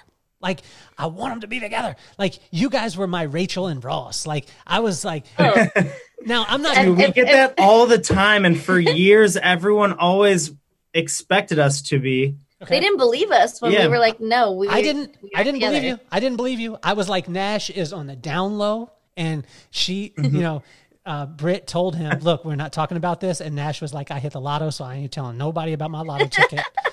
So yeah, no, nothing. Even I remember Brooklyn, mm-hmm. like not the first time we met you guys, but I don't know if it was as you know, whatever times we were back in Vegas and saw you guys visiting. Um, couple different times she pulled me aside and she was like, "You guys are dating." And I was like, "No, I swear we're not." And she's like, "Okay, well that's happening. Just just so you know." Everybody said that too. like everyone knew and you know, I think we were the last people to believe that we would finally just do it, but yeah, here we are. How'd you three, bri- how'd three years you, later? Okay, how'd you bridge the gap? Because when when I say this, there's so many parallels. Brooke and I worked together mm-hmm. for three and a half years, and people mm-hmm. would ask me. I brought all my buddies from like fourth and fifth grade. I remember having dinner with them, and she and Brooke rolls up, and everyone's like, everyone just looks at me and they just turn and they look at me, and I was like, what? Are, what are you? And she got up to go to the bathroom, and everyone was like, and I said, Well, what, what are you guys looking at? They're like, What are you doing? And I said, What are you talking about? They said, What's up with her? And I said, We work together. Well, why not her? And I was like, It's like my friend, my sister. You know what I'm saying? Like, mm-hmm. they, and they were like, You're a dummy. And yep. so after friends and being working together, doing all that, uh, you know, being in that place, how did that, how, how did you, how, you know, how did that bridge the gap? Was it natural thing? I mean, Nash, were, Nash, were you like? I, oh, so her, I'll start here. I think both of our biggest fear was we're so passionate about the music, right? Yes. That we're like complicating things is never usually a good thing, and like even though we knew we were best friends at the time, we just wanted to make sure we didn't do anything to mess that part of it up because we thought, and I think you would say the same thing. We're like if we lost the music and something happened between us, it'd be like the worst possible scenario. You know? Yeah. And we've seen that happen with mm-hmm. friends who were duos that were dating that it didn't go right. And, you know, they get in a contract, so they're stuck doing something, but they aren't together. Like it's just, it can be very, very messy. Yeah. So, and also with labels, they don't want to deal with mm-hmm. duos that are dating or even married if it's crazy. Know, I mean, like, we because... still get some pushback from that, which is really funny. But you know, time I think is the biggest thing that proves that that's not an issue too. I think right. that's when that's, you meet us, that's incredible. No, no, I mean for us, like you know, for us as audience watching you guys, and mm-hmm. those of you out there listening that follow these guys, um, which is so many of you. Um, when you look at Golden West, I like I, I was so I wasn't going to bridge that conversation. I wasn't going to ask that right off the bat, but I was like, because. I was listening to you guys, and you guys were like, ah, you know, and you said we a couple of times, like in our conversation the other day, and I was like, yes, is it is it real? You know Wait, have I mean? we not told you yet? Is... No, this is the first time. Oh like, my gosh! Okay, no, well, so it's been I, it's been was... like three years, almost right after we moved to town. It, well, it was pretty. It was right before we moved to town because we had kind mm-hmm. of started dating a little bit, but we were like, we need to figure this out before we move because this is going to be major, a question right? and yeah. we need to like just together figure this out. And mm-hmm. we were like, let's do this. And so, yeah, it's been about three years since we moved. We've been officially dating. You are, um, you're so and cool, we, we, don't make it a part of our brand. And that's something that a lot of mm-hmm. duos do. And we've hated because it's like, dude, we're not trying to make prom photos out here. It's about the music. Yeah. Like we don't. I don't want to see like your lovey doveyness mm-hmm. on your music page. That's unless that's your brand, I guess. But that's just not us. And you know, knowing us, we we're just fun, chill. We you know do whatever. You know, we're very laid back, and that's the brand we want to have for the music. but it. if people ask us in in meetings now, we don't say no we're not dating. We're, we're, like, we did we though. Like for you guys, we did, and people don't believe us that we weren't. I'm like, dude, seven years we were best friends, didn't date, didn't kiss, didn't do anything, and no one believes us. That's that's amazing. It's it's incredible. I mean, and to be able to see you guys, you guys.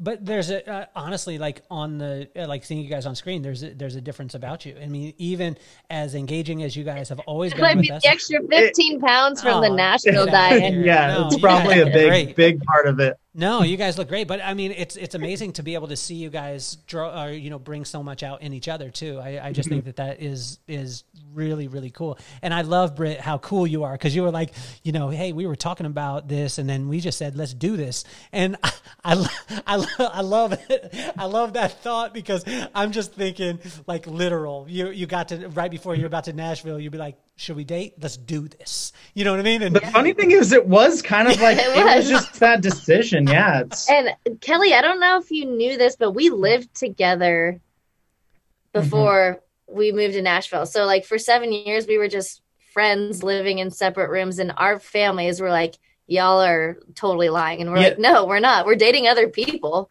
We're just friends." And we had this conversation before we moved in the home that we lived together. Mm-hmm. We're like, are we gonna like do this? All right, I guess we're moving to Nashville together. That's awesome. Not just as Golden West. Yeah. That is so, so that's so cool. So I'm not a jealous guy at all. Um, mm-hmm. at all. Uh, you know, my wife is is amazing. You guys know her, and she's a, a personality. Like when we go out, she's a personality. Mm-hmm. Um, and we part like when we go to a party, like a lot of times she goes to her spot, I go to mine, we come together, we look at each other, you know, but she doesn't have to be hugged up on me. I don't have to be hugged up on her. There have been a couple of times where, I mean, and again, I'm not a jealous dude at all, but where a person will kind of cross a line a little bit, and I'll be like, "Yo, I'm about to check you." You know what I'm saying? Like, yeah, I mean, she's cool, and I know she's coming home with me, and she will cut you. You know what I mean? She'll cut you anyway. I don't have to worry about her. But there are those times where I'm like, man, I'm I'm about to, seriously, I'm about to punch you. In, I'm not a fighter at all, get knocked out, but I will uh-huh. do the first punch in the throat. You know what I'm saying? Like, at least mm-hmm. get me mm-hmm. one, or kick him in the shin, or whatever it is. Guy, during this time in these three and a half years, have there has there has there been any? Are you human? Or are you just a superhero? Has there been any time where you've been like you guys been at a place? She's been singing like I want to hook up with you. What's that song? What's what's what's the first? Those guys came up. What's oh what's what's the song? Well, that's a that's a different line though. Well, like okay, so Britt brings up an example where this guy we're at one of the honky tonks and on Broadway here in Nashville. Okay.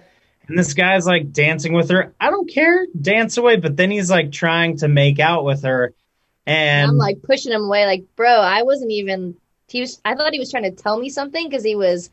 It was loud in there, and he was doing his thing, and I thought he knew me. So I leaned in, like, "What? Can I hear you?" And he tried to grab me, and I pushed him away. And Nash and our group of guys just surrounded him and was like, Bro. We were nice. We're just like, get out of here. and I was like, this is why I roll with this crew because these boys have my back. I love it. I love it, Nash, because I see you as just such a, a fun loving guy, but I love For that sure. you're human. I love that mm-hmm. you're human. Okay. Britt, I'm with you, dude. I'm not a fighter. I'd get my ass kicked for sure. Oh, but I, I would say the the fun moments are when I look around, like I lose Britt or whatever at a bar for a little bit. She's talking to a guy and then she brings me a drink over that he bought for her, and she has one for herself. I'm like, "Yup, that's gangster." Okay. Perfect. Now, Britt, I know that you're perfect, and you always say nice things. You always oh, smell no. nice. You always, you know, you're you're awesome all the time. This is just like my wife. Has there been that time when you looked across the bar and you were like, "Girl, you need to back up. You need to back that." Uh, okay. The, there's this one time I don't even know if I know this story. No, this you, is good. You do, and it was. I wasn't threatened. I was just annoyed because she was being so aggressive, and I'm like, bro, like I know it. It was one of those situations like you're talking about Kelly, where you're like not worried about Brooklyn. Was like, this a Jennifer Aniston story? No, this was. I'm a, just kidding. this is blue hair. Oh my gosh. Yeah. Yeah. Like I honestly couldn't even tell you her name, but I'm going to call her blue hair. Okay. Because she had really, really, really blue hair. Okay. Mm-hmm. And uh, it was, you know, at a friend's party uh, for a holiday, and she was just all about Nash. And this was in the beginning when we like kind of weren't really telling people that we were dating. So oh. I was keeping my distance in the sense of I wasn't going to get in the middle of it, but I knew where he stood. So I wasn't worried. But she was just being so aggressive. And I was like, I might have to step in. She might try and like grab his face and try and kiss him right the, now. The next day I was like, hey, you know, I think we should talk to Kelly, Britt. You need some blue hair. Actually, he did, and I was like, "Huh, very funny." but yeah, no, I mean, we're neither of us are jealous, and we trust each other so mm-hmm. much to where it's like, dude, go do your thing. Like, I know you're gonna. I think that's the biggest thing. Yourself, you, you have fine. to trust, especially with what we do in our industry. Like, I'm never, I honestly, can be dead honest. Never even worry or never think about it. Same. Uh, like other than worrying for her protection sometimes from yeah. like those randos. So like uh, the guy in the first story.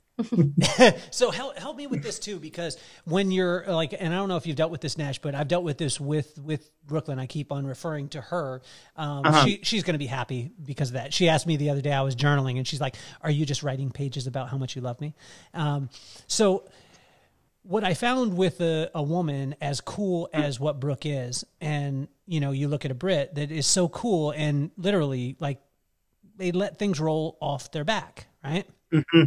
But what I found over time was is that because my wife was so cool, sometimes it caused challenges because I would ask, "Are you okay?" and she'd be like, "Yeah," and I'd be like, "Cool." I mean, if you didn't say anything, then everything's fine. Um, mm-hmm. That's not always the case in a relationship with a man and a woman. Um, mm-hmm. sometimes a fine means something else. You know, so we, we, actually awesome. wrote a song specifically about it. It's called "Fine." Are you kidding me? And it's about how it's never fine. Is it? yeah. Re- is it released right now? No, it's a with an artist of ours, a Kalish writer, and she's hopefully going to release it soon. Um, it's one that we wrote and helped uh, produce on, and it's honestly exactly mm-hmm. that to the T. Like, I'm fine. Everything feels fine, except for so, I'm really mad at you right now, and I'm not telling you. Here's some tips, Kelly. Here's what I do. When I hear when I get a fine, instantly go clean whatever dishes are there. That's a start. Maybe check the dryer, see if there's any clothes to fold. Make sure there's Haagen Dazs ice cream in the in the freezer. oh, then then it's fine. yes. Well, uh, that's what I've I've I've figured that or not figured it out, but I'm figuring it out as we go and and that mm-hmm. communicate I think the communication is is you know is so so huge. How do you guys remind yourselves as you go along because a lot of times when you get into say a routine or you're doing mm-hmm. something and you're just like no she's good. No he's good. How do you remind yourselves to come together and to actually communicate? Because i used to think my wife was like we haven't spent much time together when we first got married. And i was like are you kidding mm-hmm. me? We just had a long date yesterday. And she's like what are you talking about? I said we watched like three shows together and she's like, mm-hmm. that wasn't any time together. Britt, you know what I'm talking about. Like, I thought mm-hmm. because we watched three consecutive shows, that was three hours of quality time. And she was like, no, that's not how it goes. How do you remind yourselves and what, what things do you guys do to be able to stay in communication? Um, I mean, especially because we work together. So our personal and work life mm-hmm. is the same, but it's different. And for us to try and you know, separate the two and spend quality time together differently in those realms can be challenging, but we I feel like we have a good like balance of the two where, you know, if mm-hmm. if we're working on music, it's still quality time, but like when we actually spend time together, it's, you know, watching a movie or going out and grabbing dinner together and grabbing some drinks to go see a friend play and not inviting anyone else to go out but just the two of us going mm-hmm. to see a show. That's a big part of it is just making time for just the two of us for sure like that. The other thing is to like sometimes, especially since we work so close, like things build up just like any other relationship, but some yeah, like you know, we all everyone has arguments, but when we do, it's usually the communication thing. And we're the first people to be like, here, I just like we've been holding I've been holding these things in because I didn't want to stress you out or whatever. And you just have to get them off our chest and then everything's cool. Yep. You know, like And usually that the case of that will be like, well, I was not saying this because I didn't want to stress you out. It's like, yeah. well, okay, so we're literally on the same page. We just didn't communicate that. Okay, mm-hmm. now neither of us are stressed because we just voiced why we didn't say what we were saying. You know, we're both pretty good about being keeping a smile and be like, no, I'm I'm great. you know. So so tell me, uh, and you can start off, Nash. Um, tell me five things um, mm-hmm. that you absolutely adore about Britt. And be specific. I don't want to hear. I don't okay. want to hear any of this. Like, oh, I she's mean, nice. So, oh, she's nice. You know yeah. so she's she, she's super passionate. A. Uh, it doesn't matter what what you're talking about. That's a good and a bad thing. well, that's I think like every positive usually has something, but she's super passionate about everything. She's a perfectionist in that she wants to win. You're talking about where earlier where her love for music and playing is. She she's is insane. She still practices and she wants to be the best. Genuinely at whatever she touches. It doesn't matter if it's music or if I take her golfing or she's kicking my ass at, at horse or basketball at the gym. Uh, I love that. She she's super kind to everyone, which I think is really really important to me. Um, that was three. Um, you you can stop there. No, I'm trying to think of like there's so many. Um, Oh my god! You can only think of three things that he loves about me. All right, we're done. We're done. hey, that is such a woman thing to say because when he gave you that first compliment, you were like, "Yeah, but that could be a negative." That's just like yeah. every every woman, yeah. every like I'll say to I'll say to Brooke, I'll be like, "Oh, yo, baby, I love those pants on you today." She's like, "What about yesterday?" Like, yeah, I meant just always like I don't need to say it all the time, like you know. But I love it, and I'll I'll say to her, "Oh, I love that that pair that shirt," and she'll be like, "Oh, this old thing, this is old, and I haven't worn it forever." I'm like, "Take a compliment, woman." Uh, we right? we fish we, we fish for compliments, and then when you give them, we take them back. Yes, yes. So uh, Nash, tell me one thing in the last week specifically that really inspired you about Britt. Oh man, well, this is the next one. It was going to be this anyways, okay. but um obviously with what we do there's a lot of unique problems that come up um and i love that she's she's a creative as in like a writing and an artist but like she's also a creative problem solver in one of the craziest ways like she's not a point out all the problems in the room she's the point out most of like the solutions or how to fix them wow. type person okay. which is i mean you yeah, super helpful like that, Mm-hmm. Thank you. so, Britt, uh, what about Nash? Tell me some. Uh, tell me the oh things specifically, like that. You know, and and again, don't give me none of this garbage. This like, oh, he's so such a nice guy, and you know, he's always been. He's always I think it's it's heart. my luscious locks. Yes, I like your long hair too. I like the beard too. You got beard game, man. I'm mad at you. So do you. No, no, no. I, I don't have it. beard game. This takes like seven years to grow, man.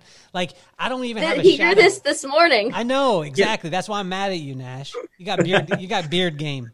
Dude, I would give it. I would give you some if I could. so Britt, Britt, how about Nash? Like, what are? Give me five things that that uh, you know that makes you just like uh, about Nash.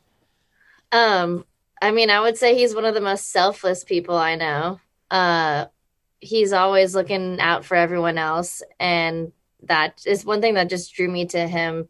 Like as friends before we even started dating. Um, he's always super positive, and even like in the times where I'm like, this is going wrong and this is going wrong because I'm like in my, you know, whatever negative, you know, if I'm on the downward spiral this time, he's the one that's like, no, like, come on, we got this. Like, you, you got this. Life is good. Let's let's make it happen. And that's what I love about him. He always like brings me back to reality when I get a little too in the clouds on certain things. Um, I mean, he's one of the best writers and vocalists I know. Mm. And that's what drew me to him when Thank he you. cornered me and was like, You're gonna hear this song. And he sang it a cappella, that first one. I was like, Damn, son, you can sing and you can write. So I definitely had the wrong impression of you, and I felt bad because I didn't give him the chance when he had asked for it like five times. but um, gosh, I mean, the humility that he has with not only what he does, but how smart he is. I mean, I tried to tell you earlier with him being in law school mm-hmm. and all that. I, I, mean, I can constantly tell you about things that I'm learning from him just because of his knowledge. And I, I think it's mostly useless information, but. See, he's doing that thing you did. He's trying to take yeah. away the compliment, right? He's like, these yeah. jeans, these jeans, these uh, these are old jeans. Like, my, yeah, my, yeah my exactly. You're oh, right. You got me. That, I that did. Law, that law school thing, no big deal.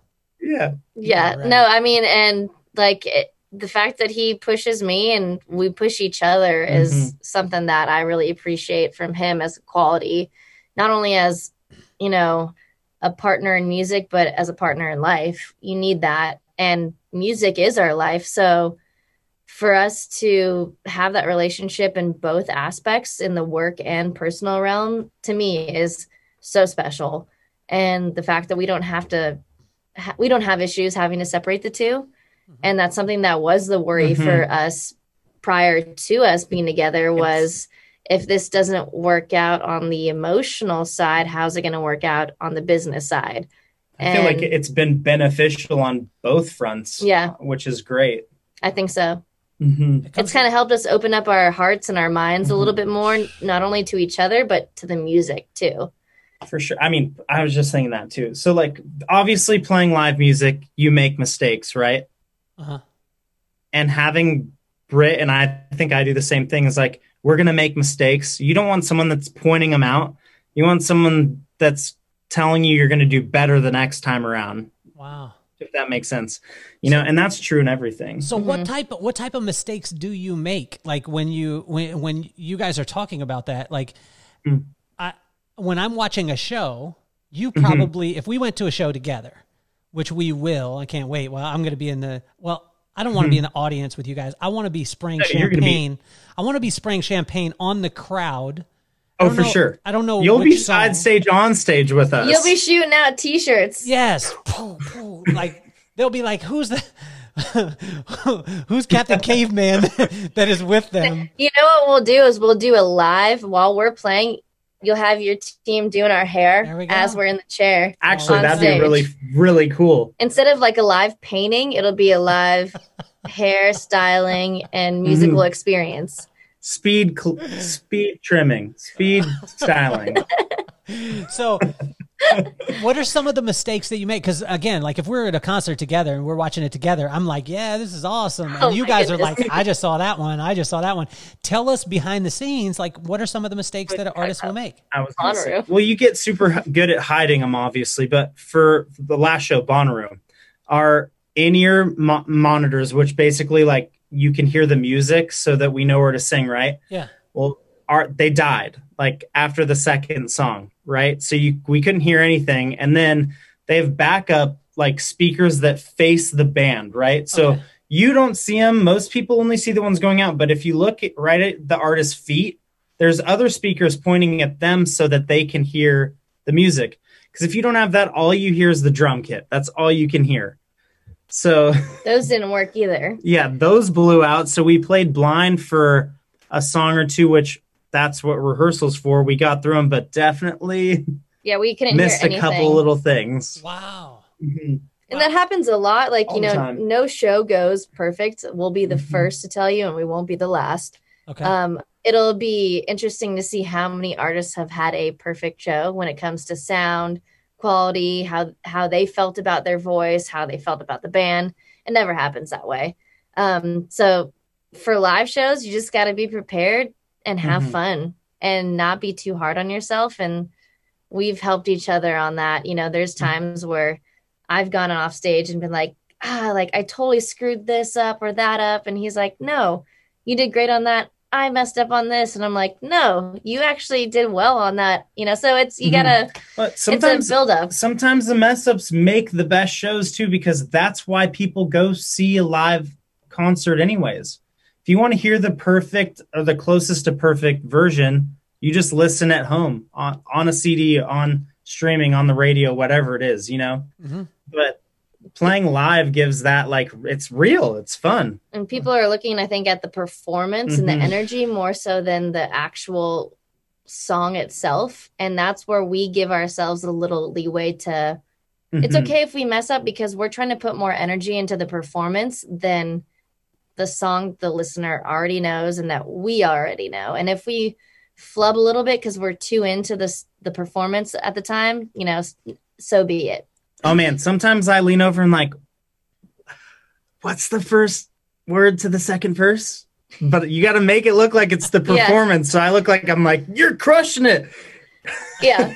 Uh, I'll be playing and I'm smiling like, I don't remember either. You're on your own. Sorry. so when you when you guys are uh, when you guys are growing up as artists, because uh, I mean, obviously you became you were artist first, uh, uh, artist, and then you started writing, and then uh, then you started producing, um, and then you, you I, I, think it's this progression, or maybe I'm off on this, but then you become a performer. There's a difference between an artist and a performer, is this something that the, the, the musical world talks about because i've been to concerts seriously like with some of my mm-hmm. favorite people and i look at them and i'm like the stage presence was was bad like that yeah. they didn't they like the artists that and i love all musical artists things like that but there would be times where they will not face the crowd they'll face their band members and i could tell that they're uncomfortable and they want to get it from the drummer. So they turn around and they're constantly singing to the drummer. Whereas a person with less talent that's mm-hmm. engaging mm-hmm. with the crowd, I find them like escalate at a high level, like, you know, in, in the connection point. Where did you guys learn? Is that something talked about in the community? And is it something that people say, like, I really want to work on that? Because for me, from an outsider perspective, I would want to work on that almost as much as what I when I worked on my music. Yeah, I think mm-hmm. that that's something that people don't realize and it's, it's interesting that you notice that and it's awesome that that's a part of your experience. We think that that's most people's mm-hmm. live experiences they want to be engaged with the artist. And with that being said artists don't put into account that the live show is a huge part of their artistry. And i think that you know as they start doing bigger shows and we've found as Golden West, as we've done bigger shows, like, oh, we need to like coordinate a little bit on things. Like, I, I think we have the most room to grow in the performing side. And a lot of that is just with performing more, you know. In our stage of our career, we've only gotten to play the big festivals a handful of times, not like some of these guys who you can literally name like they're just known as great performers who play 200 shows a year. You know, it's it's I don't want to say choreograph, but it definitely makes it easier to engage when you are used to it. You know, have a little bit of a structure to where yeah. you can improvise if you need to, but it's got to be almost uh what's the word for it? I mean, it, other than it being choreographed, I mean, you have to have some sort of plan. consistency and plan. Mm-hmm. And for not only for yourself as the singer, but for the drummer, for the bass player, for everything, because you got tracks involved, you have different transitions involved. And if you don't have a point A to B plan for the most part, it's gonna fall mm-hmm. apart somewhere in the cracks. But um, that's something that you learn as you you know go on with your band and get into the bigger shows mm-hmm. and just become more versatile as an artist. Which are funny too because i think the bigger shows are easier to perform than let's say like a room of 50 or 60 mm-hmm. people where you can literally see their their faces you know? And like yeah that's a more pressure when you feel like they're talking to you right there. When there's so many people you can kind of tune it out. Okay. That's true well, I want to compliment you. You guys are so humble because you know when I when I get to see you guys, I, Britt, I was supposed to come out uh, to Vegas in Vegas and be able to see you live. I haven't got to see you that, but I've got to see you through um, through the through digital things like that. But I see you guys' connection. You guys are super humble with it, but I see your connection. I see your performance aspect, and and you know, like say for instance, um, uh in in my career early on, um, there was very little I could do. Right, I didn't know how to do anything. Um, but I would just be really, really like super engaged with the, with the woman. So they'd sit in the chair and they'd be like, "Yo, what do you think about like long layers?" And I'd be like, "Nah, they wouldn't look good on you." And it was just because I didn't know how to cut them. Um, mm-hmm. And I knew if they wouldn't, if I cut them because I was horrible at it, they wouldn't look good on you. And so it was just that that that personal connection and I see you guys have that with your audiences and I want to compliment it because again like there's times where I'll see a, a person have uh, you know the choreography tight or the setup tight and they still don't just look like in the mm-hmm. screen mm-hmm. in the screen or into the audience into their eyes and make them feel and it's mm-hmm. I never realized like feeling the music until I saw, you know, until I saw you guys, until I saw artists like yourselves that like when you were singing, I said it earlier, you made it seem like you were singing to me. Mm-hmm. You know what I mean? And I just I want to compliment you guys on that. I just think that it's so phenomenal and anybody who sees you guys in concert, anybody who's they can feel that part of it. You know, they feel that. Thank you. That Thank you. That I mean that means the world to us. I just think I just think it's it's it's phenomenal uh, to be able to to be able to see. So, um, what it for you guys? What is that? Um, you know, what is the the next thing for you? Um, is it is it collaborating with artists? Are there artists out there that you're saying like, oh, I'd love to be able to work with that person?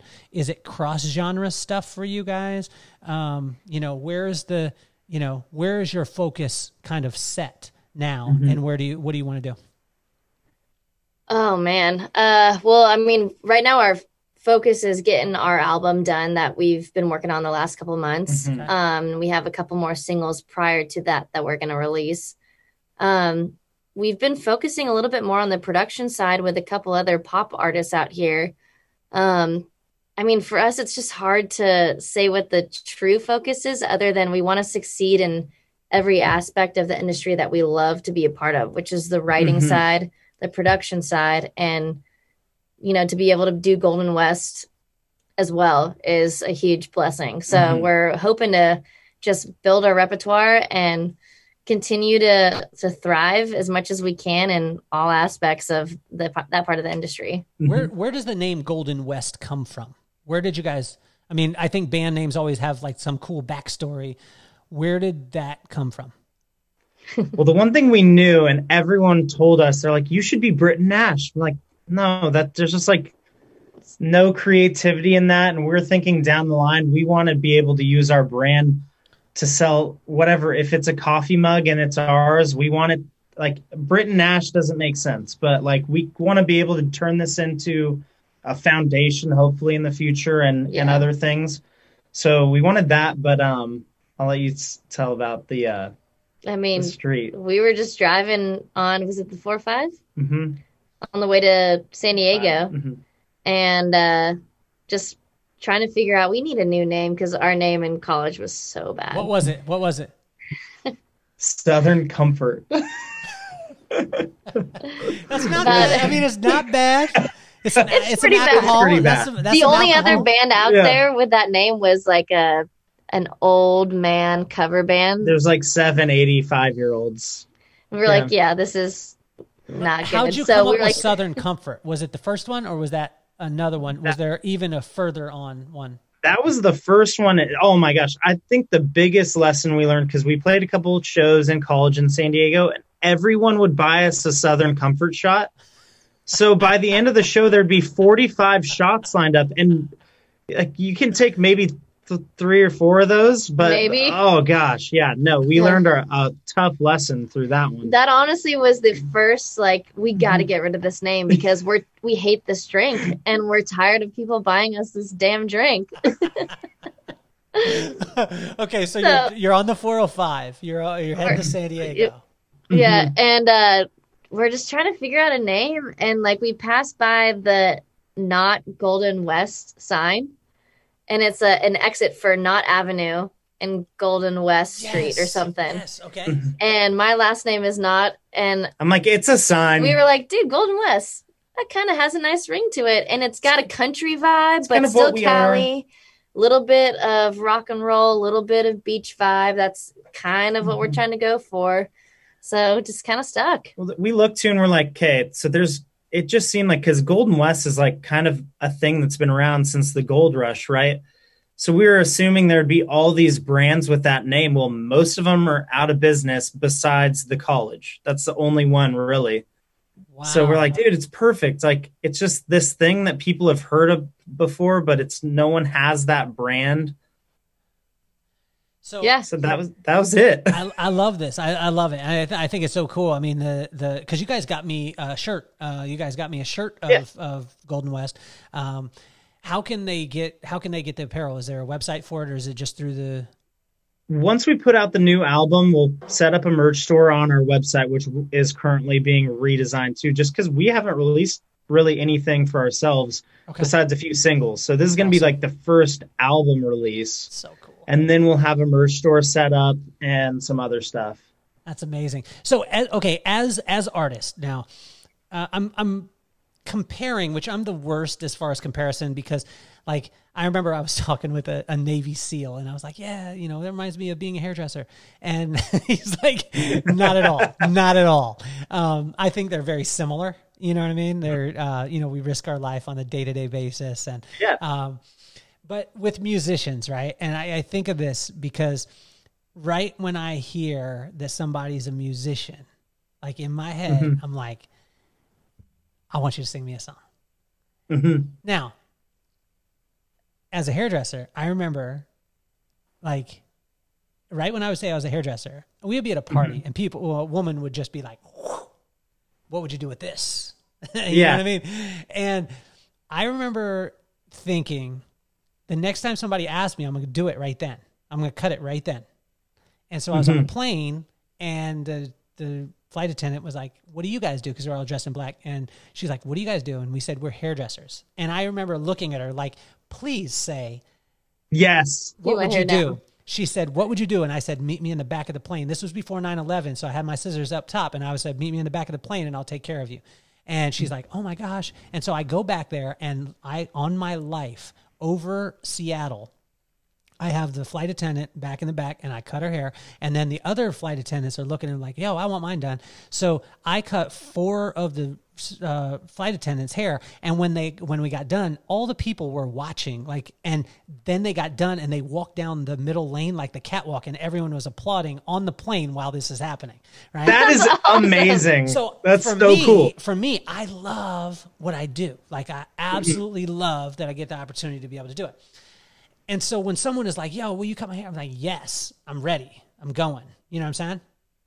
Mm-hmm. As a musician, is it like that? Or are you guys like, you know, when a person, cause you know, I'm not, I'm that silly guy. Like, you know, I hear a musician and a, a you know, person and I'm like, sing me a song. You know what I'm saying? Do you guys, sure. do you, are you guys excited about that? And are you like, well, here's the banjo, bang, bang, bang, bang, bang, and, and do the song? Or are you like, ah, come on. I mean, this is what I do. So you need to back the F up. I, it it depends. I feel like well, a the nice if we have our guitar with us, sure, whatever. I it's rare that someone's like stops us and is like, "Hey, play or sing right now." But what most people do is like, "Oh, bring your guitar over." They invite us over for dinner or whatever, and we're we're totally down. I mean, we love what we do. Okay, mm-hmm. so, same. So, yeah, I don't know. I, I'm trying to think of like a specific time. I mean, like if we're like in the middle of dinner somewhere with you know, family friends and they're like, oh, mm-hmm. "Oh, sing us a song." We're like, "Well, we don't have a guitar. We're not going to just sing for you right now." But mm-hmm. like if it's a situation where they're like, "Hey, can you play us something?" We're like, "Yeah, we'll do it." That's awesome. Cuz my my dad my dad is funny. My dad is that way. He'll be like, you know, if if you have any talents uh, at all in our family. My dad is my pops. Like if you've seen him on on my Instagram, oh, yeah. pops will be like, "Yo, Kelly, do it right now. Show him. it's like I almost feel like a monkey. You know what I mean? He's like dance yeah. monkey. You know what I mean? Like, and I, I feel like that little, you know, the little monkey that's uh, dancing. I, I just wonder. Sure. About it. Well, I I wonder about it because it's such a, a unique talent. I think that it's so um, intriguing to so many people, especially people who don't do it. You know, mm-hmm. and um, but I just wonder because I don't want to be that guy, but a mm-hmm. lot of times I want to be that guy. Like, you know, I'll see somebody be like, "Yo," like I just found out that someone in my company could uh, could sing. Her name is Maria. You have to hear uh-huh. her. I'm going to share her stuff with you. You have please to hear, do. You have to hear her voice. Like I never knew she was just mm-hmm. getting after it today, and on Facebook, and I was like, "Who is this?" I've worked with That's her for so cool. almost a year, and I didn't know that she could sing. Uh huh. So that being said, do you guys have a guitar in the room? Uh, yeah, oh, yeah, we can grab one for you, you right do? now. I, I, told you he was gonna make us do I it. I was ready for it. Okay. You want to get out and I'll get set up. Okay, is this uh, a, is this a gaming chair that you have there? Essentially, yeah. So okay, so a it's cool, a recording is, chair now, but the Doctor Evil the, chair right there. That is. A, it looks like it, right? The cool thing is for people, for Britt, when she plays, the arms go up so she can play in this chair with a guitar. Wow. Because most chairs, the arms are stuck, and then it's you. She can't. You can't really sit in it to play. But uh, yeah, that's why we got this one. That I think she's awesome. grabbing the guitars right now. That is one so, of them. You guys are so cool. And, Dude, thanks for having well, us. So I, I appreciate it. I remember, uh, you know, like I, I've been in scenarios again where a person will be like, you know, um, they'll they'll ask about my profession or whatever it is, and, and mm-hmm. I want to do it. Like, you know, I, I want to do it as much as as humanly possible. The more and more that I get the chance to do it, then the the better off that that it is. You know what I'm saying? So, oh, for sure, for sure. Well, okay, here we go. What do you want us to play? I don't care. I mean, I, what do you what, want to play? Oh, how about some Creed? Just... I would say we could either play one off the album or just sing one. Do you have could now, let's play the the, the one fun. the one is not released, so you can't sing that one, which is the uh, the fine. Can you sing fine? we can. We'll uh, we'll play fine. I don't remember we that. We'll play the fall though that we sent you. That's like fully done, the mastered version. Okay. Um, let's see here. Okay. This is this is so cool. Like you guys not not so... warmed up here, Kelly. All right. Hey, you guys are so cool. Just Gangster. I think so. That we haven't been playing live very much either, just because of this year. But here we go.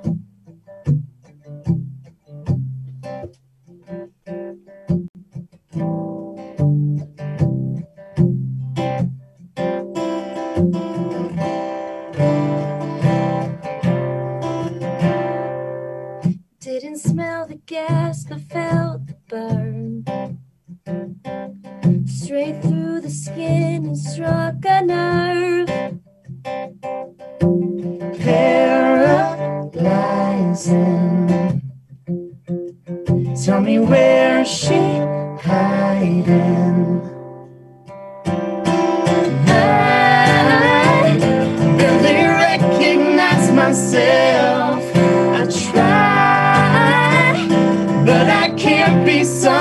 Else for you. Standing on the edge, just hitting my head, got me numb after all.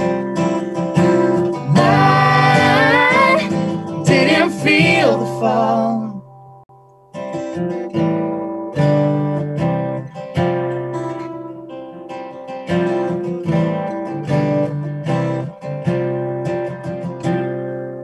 If you smelt the gas, would you strike a match? What we had straight into ash. You stopped trying when you left me dying. I barely recognize myself. I try, but I can't be someone else for you. Standing on the just hitting my head, got me numb after all. I didn't feel the fall.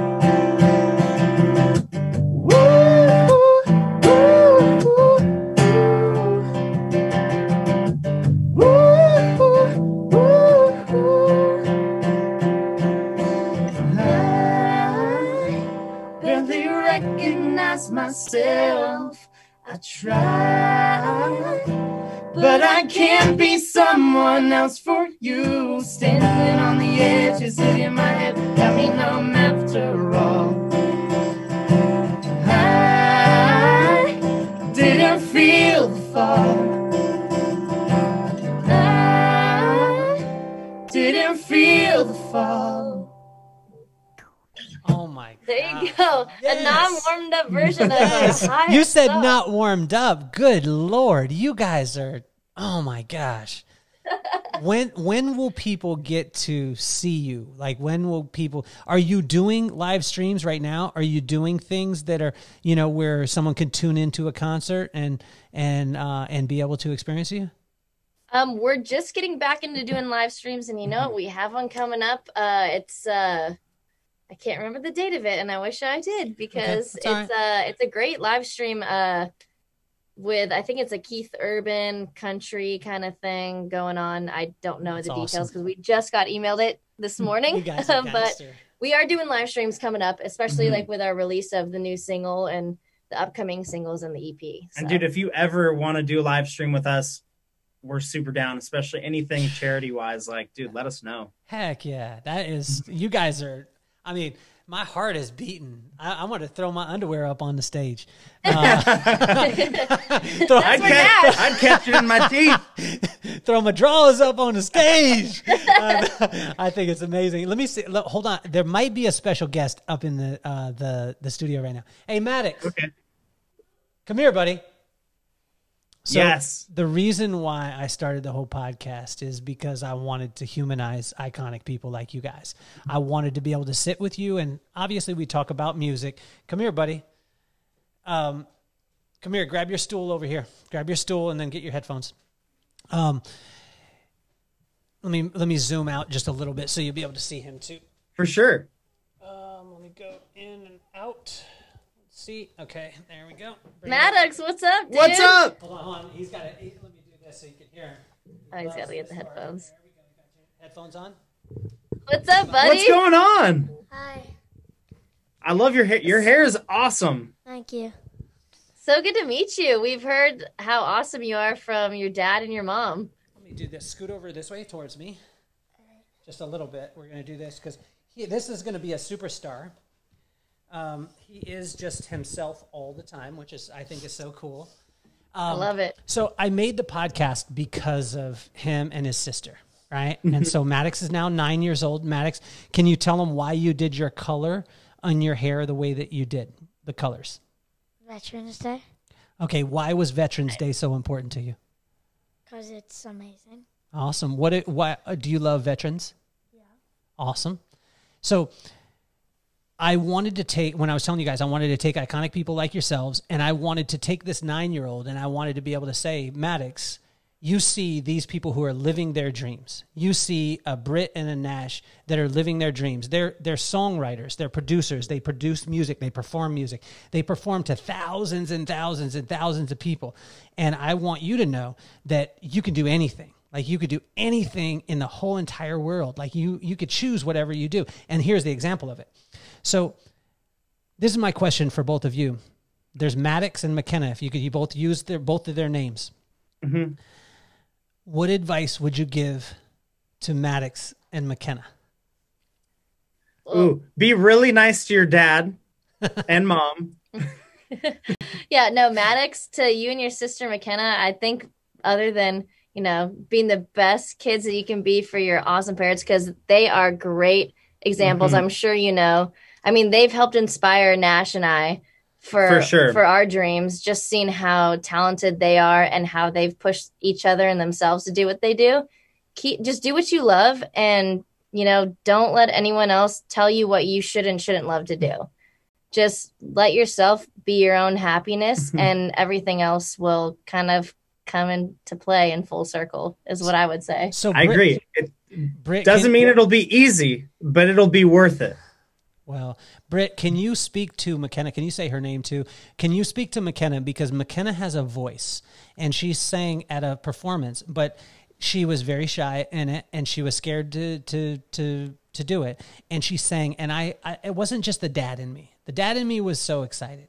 But not only to an artist because she's an artist too as far as like she can draw she's very i mean she's an artist in her in her in who she is but also as a as a woman and as a girl in in this in this environment in this world what would your advice be to mckenna? She's 11 years old. Um, and if you could use her name it would be awesome. Uh, yeah um, mckenna all i would say is you know from personal experience just be you.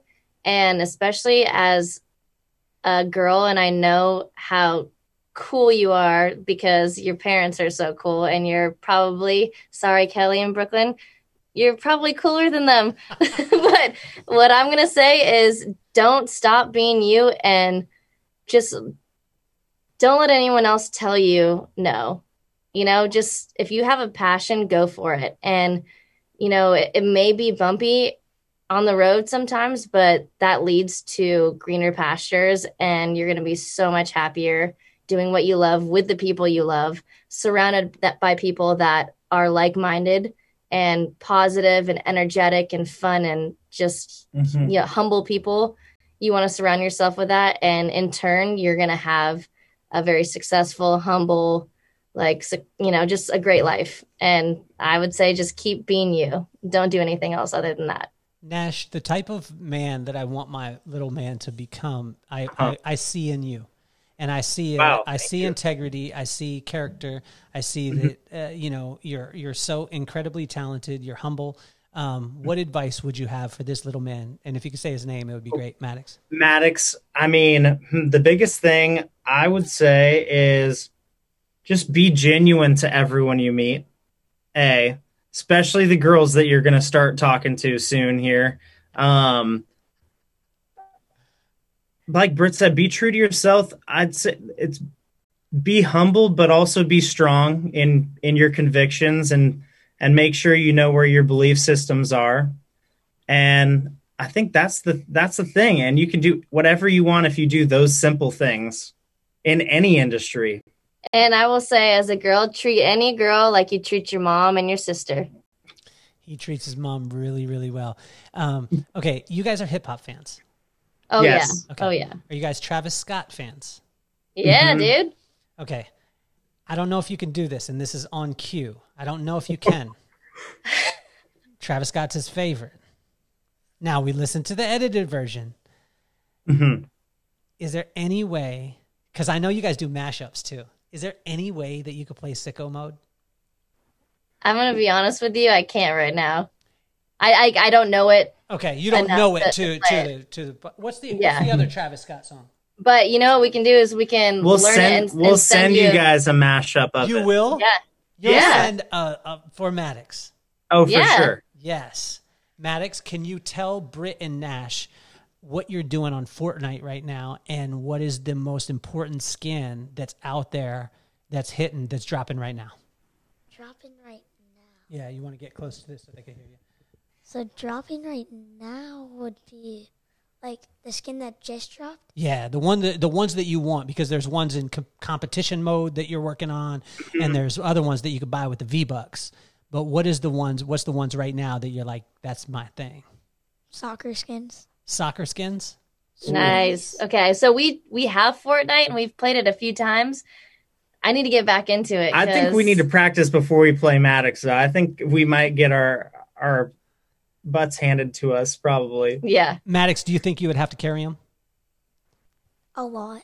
Okay, so this, this you, is, honestly, Maddox, you might drop us from your team. Yeah, that bad. Probably okay. within the first one or two minutes. So, Maddox, can you teach Britt and Nash some of the words that you've been teaching your dad? Because you taught me the other day when when um, when you don't want to do something, what do you say? Say just I'll carry you all the time. No, no. When we were talking, remember when you said if you if you want to do something, like you say, "Hey, you want to go skateboarding?" Then I say, not yes, but I say, sure, bet. Yeah. Yeah. So what do I say? Like if if I if you said, "Hey, Dad, you want to go skateboarding?" You told me I need to say bet. And if I don't want to do that, what do I say? No, fam. no, no fam. so that's awesome. I need you guys. I, to start, I have to pick that up now. I need you Britt's guys to start like, help me fold the laundry, and I'll say no, fam. No, is it no? Is it no, fam? No, it's not. So do it. In Nah. It's Not nah. fam. Nah, fam. Teach them how to do it. Say, uh, tell them. Tell them. Nah, fam. Okay. What's Nah the, fam. Wait, No, so fam. Maddox, what do I have to say if I'm like gonna say yes to something? Bet. Bet? Bet. Like bet on it? bet? You, Okay. But you don't even say on it. You just gotta bet. Bet. All right, cool. I So- got it now. So if if he says you want to make out later, you say bet. No. Not a chance. Not fam. Nah. Not even one even of it. Not even one. Oh, okay. Well, I, All right, I, Maddox. Nice to meet Maddox, you. Maddox, thanks for hanging with us. Hey, Maddox, Maddox got his own style. He's like, I'm out now, Dad. Peace. Yeah. I'm going back to Fortnite. I want to, Oh, I want to thank you guys so much, seriously, for being on the show. It has been, it has been my pleasure. Um, now's the time, guys. All of you listening, where you click the links, you, uh, you know, you patronize our sponsors, you do all the things that you're supposed to do. You subscribe, do all those things that you're, you're, uh, that you, that you need to do. You need to check out Golden West, Golden West underscore official. Um, the website is going to be coming out. The music is going to be coming out. The live streams, guys. I mean, any way that you could get a hold of these uh, two individuals, um, it is it's an it's an experience. It's not just music. It's going to take your life and and it helps you to be able to see yourself in a completely different light. And I just want to thank you guys uh, for being here. Um, you are officially off the hot seat, but I thank you both for taking your time to chop it up with me today. Thank you so Yeah. much. We we appreciate you having us, and we've missed catching up and talking. It's just good to see your face again. Mhm. Well, I can't wait for when I push this button in the coming. There's going to be a different feel that's going to have some Golden West happening in this. But for now, we'll go with the regular outro. Sound good? All right. Okay, stay on for me, guys. Hold on.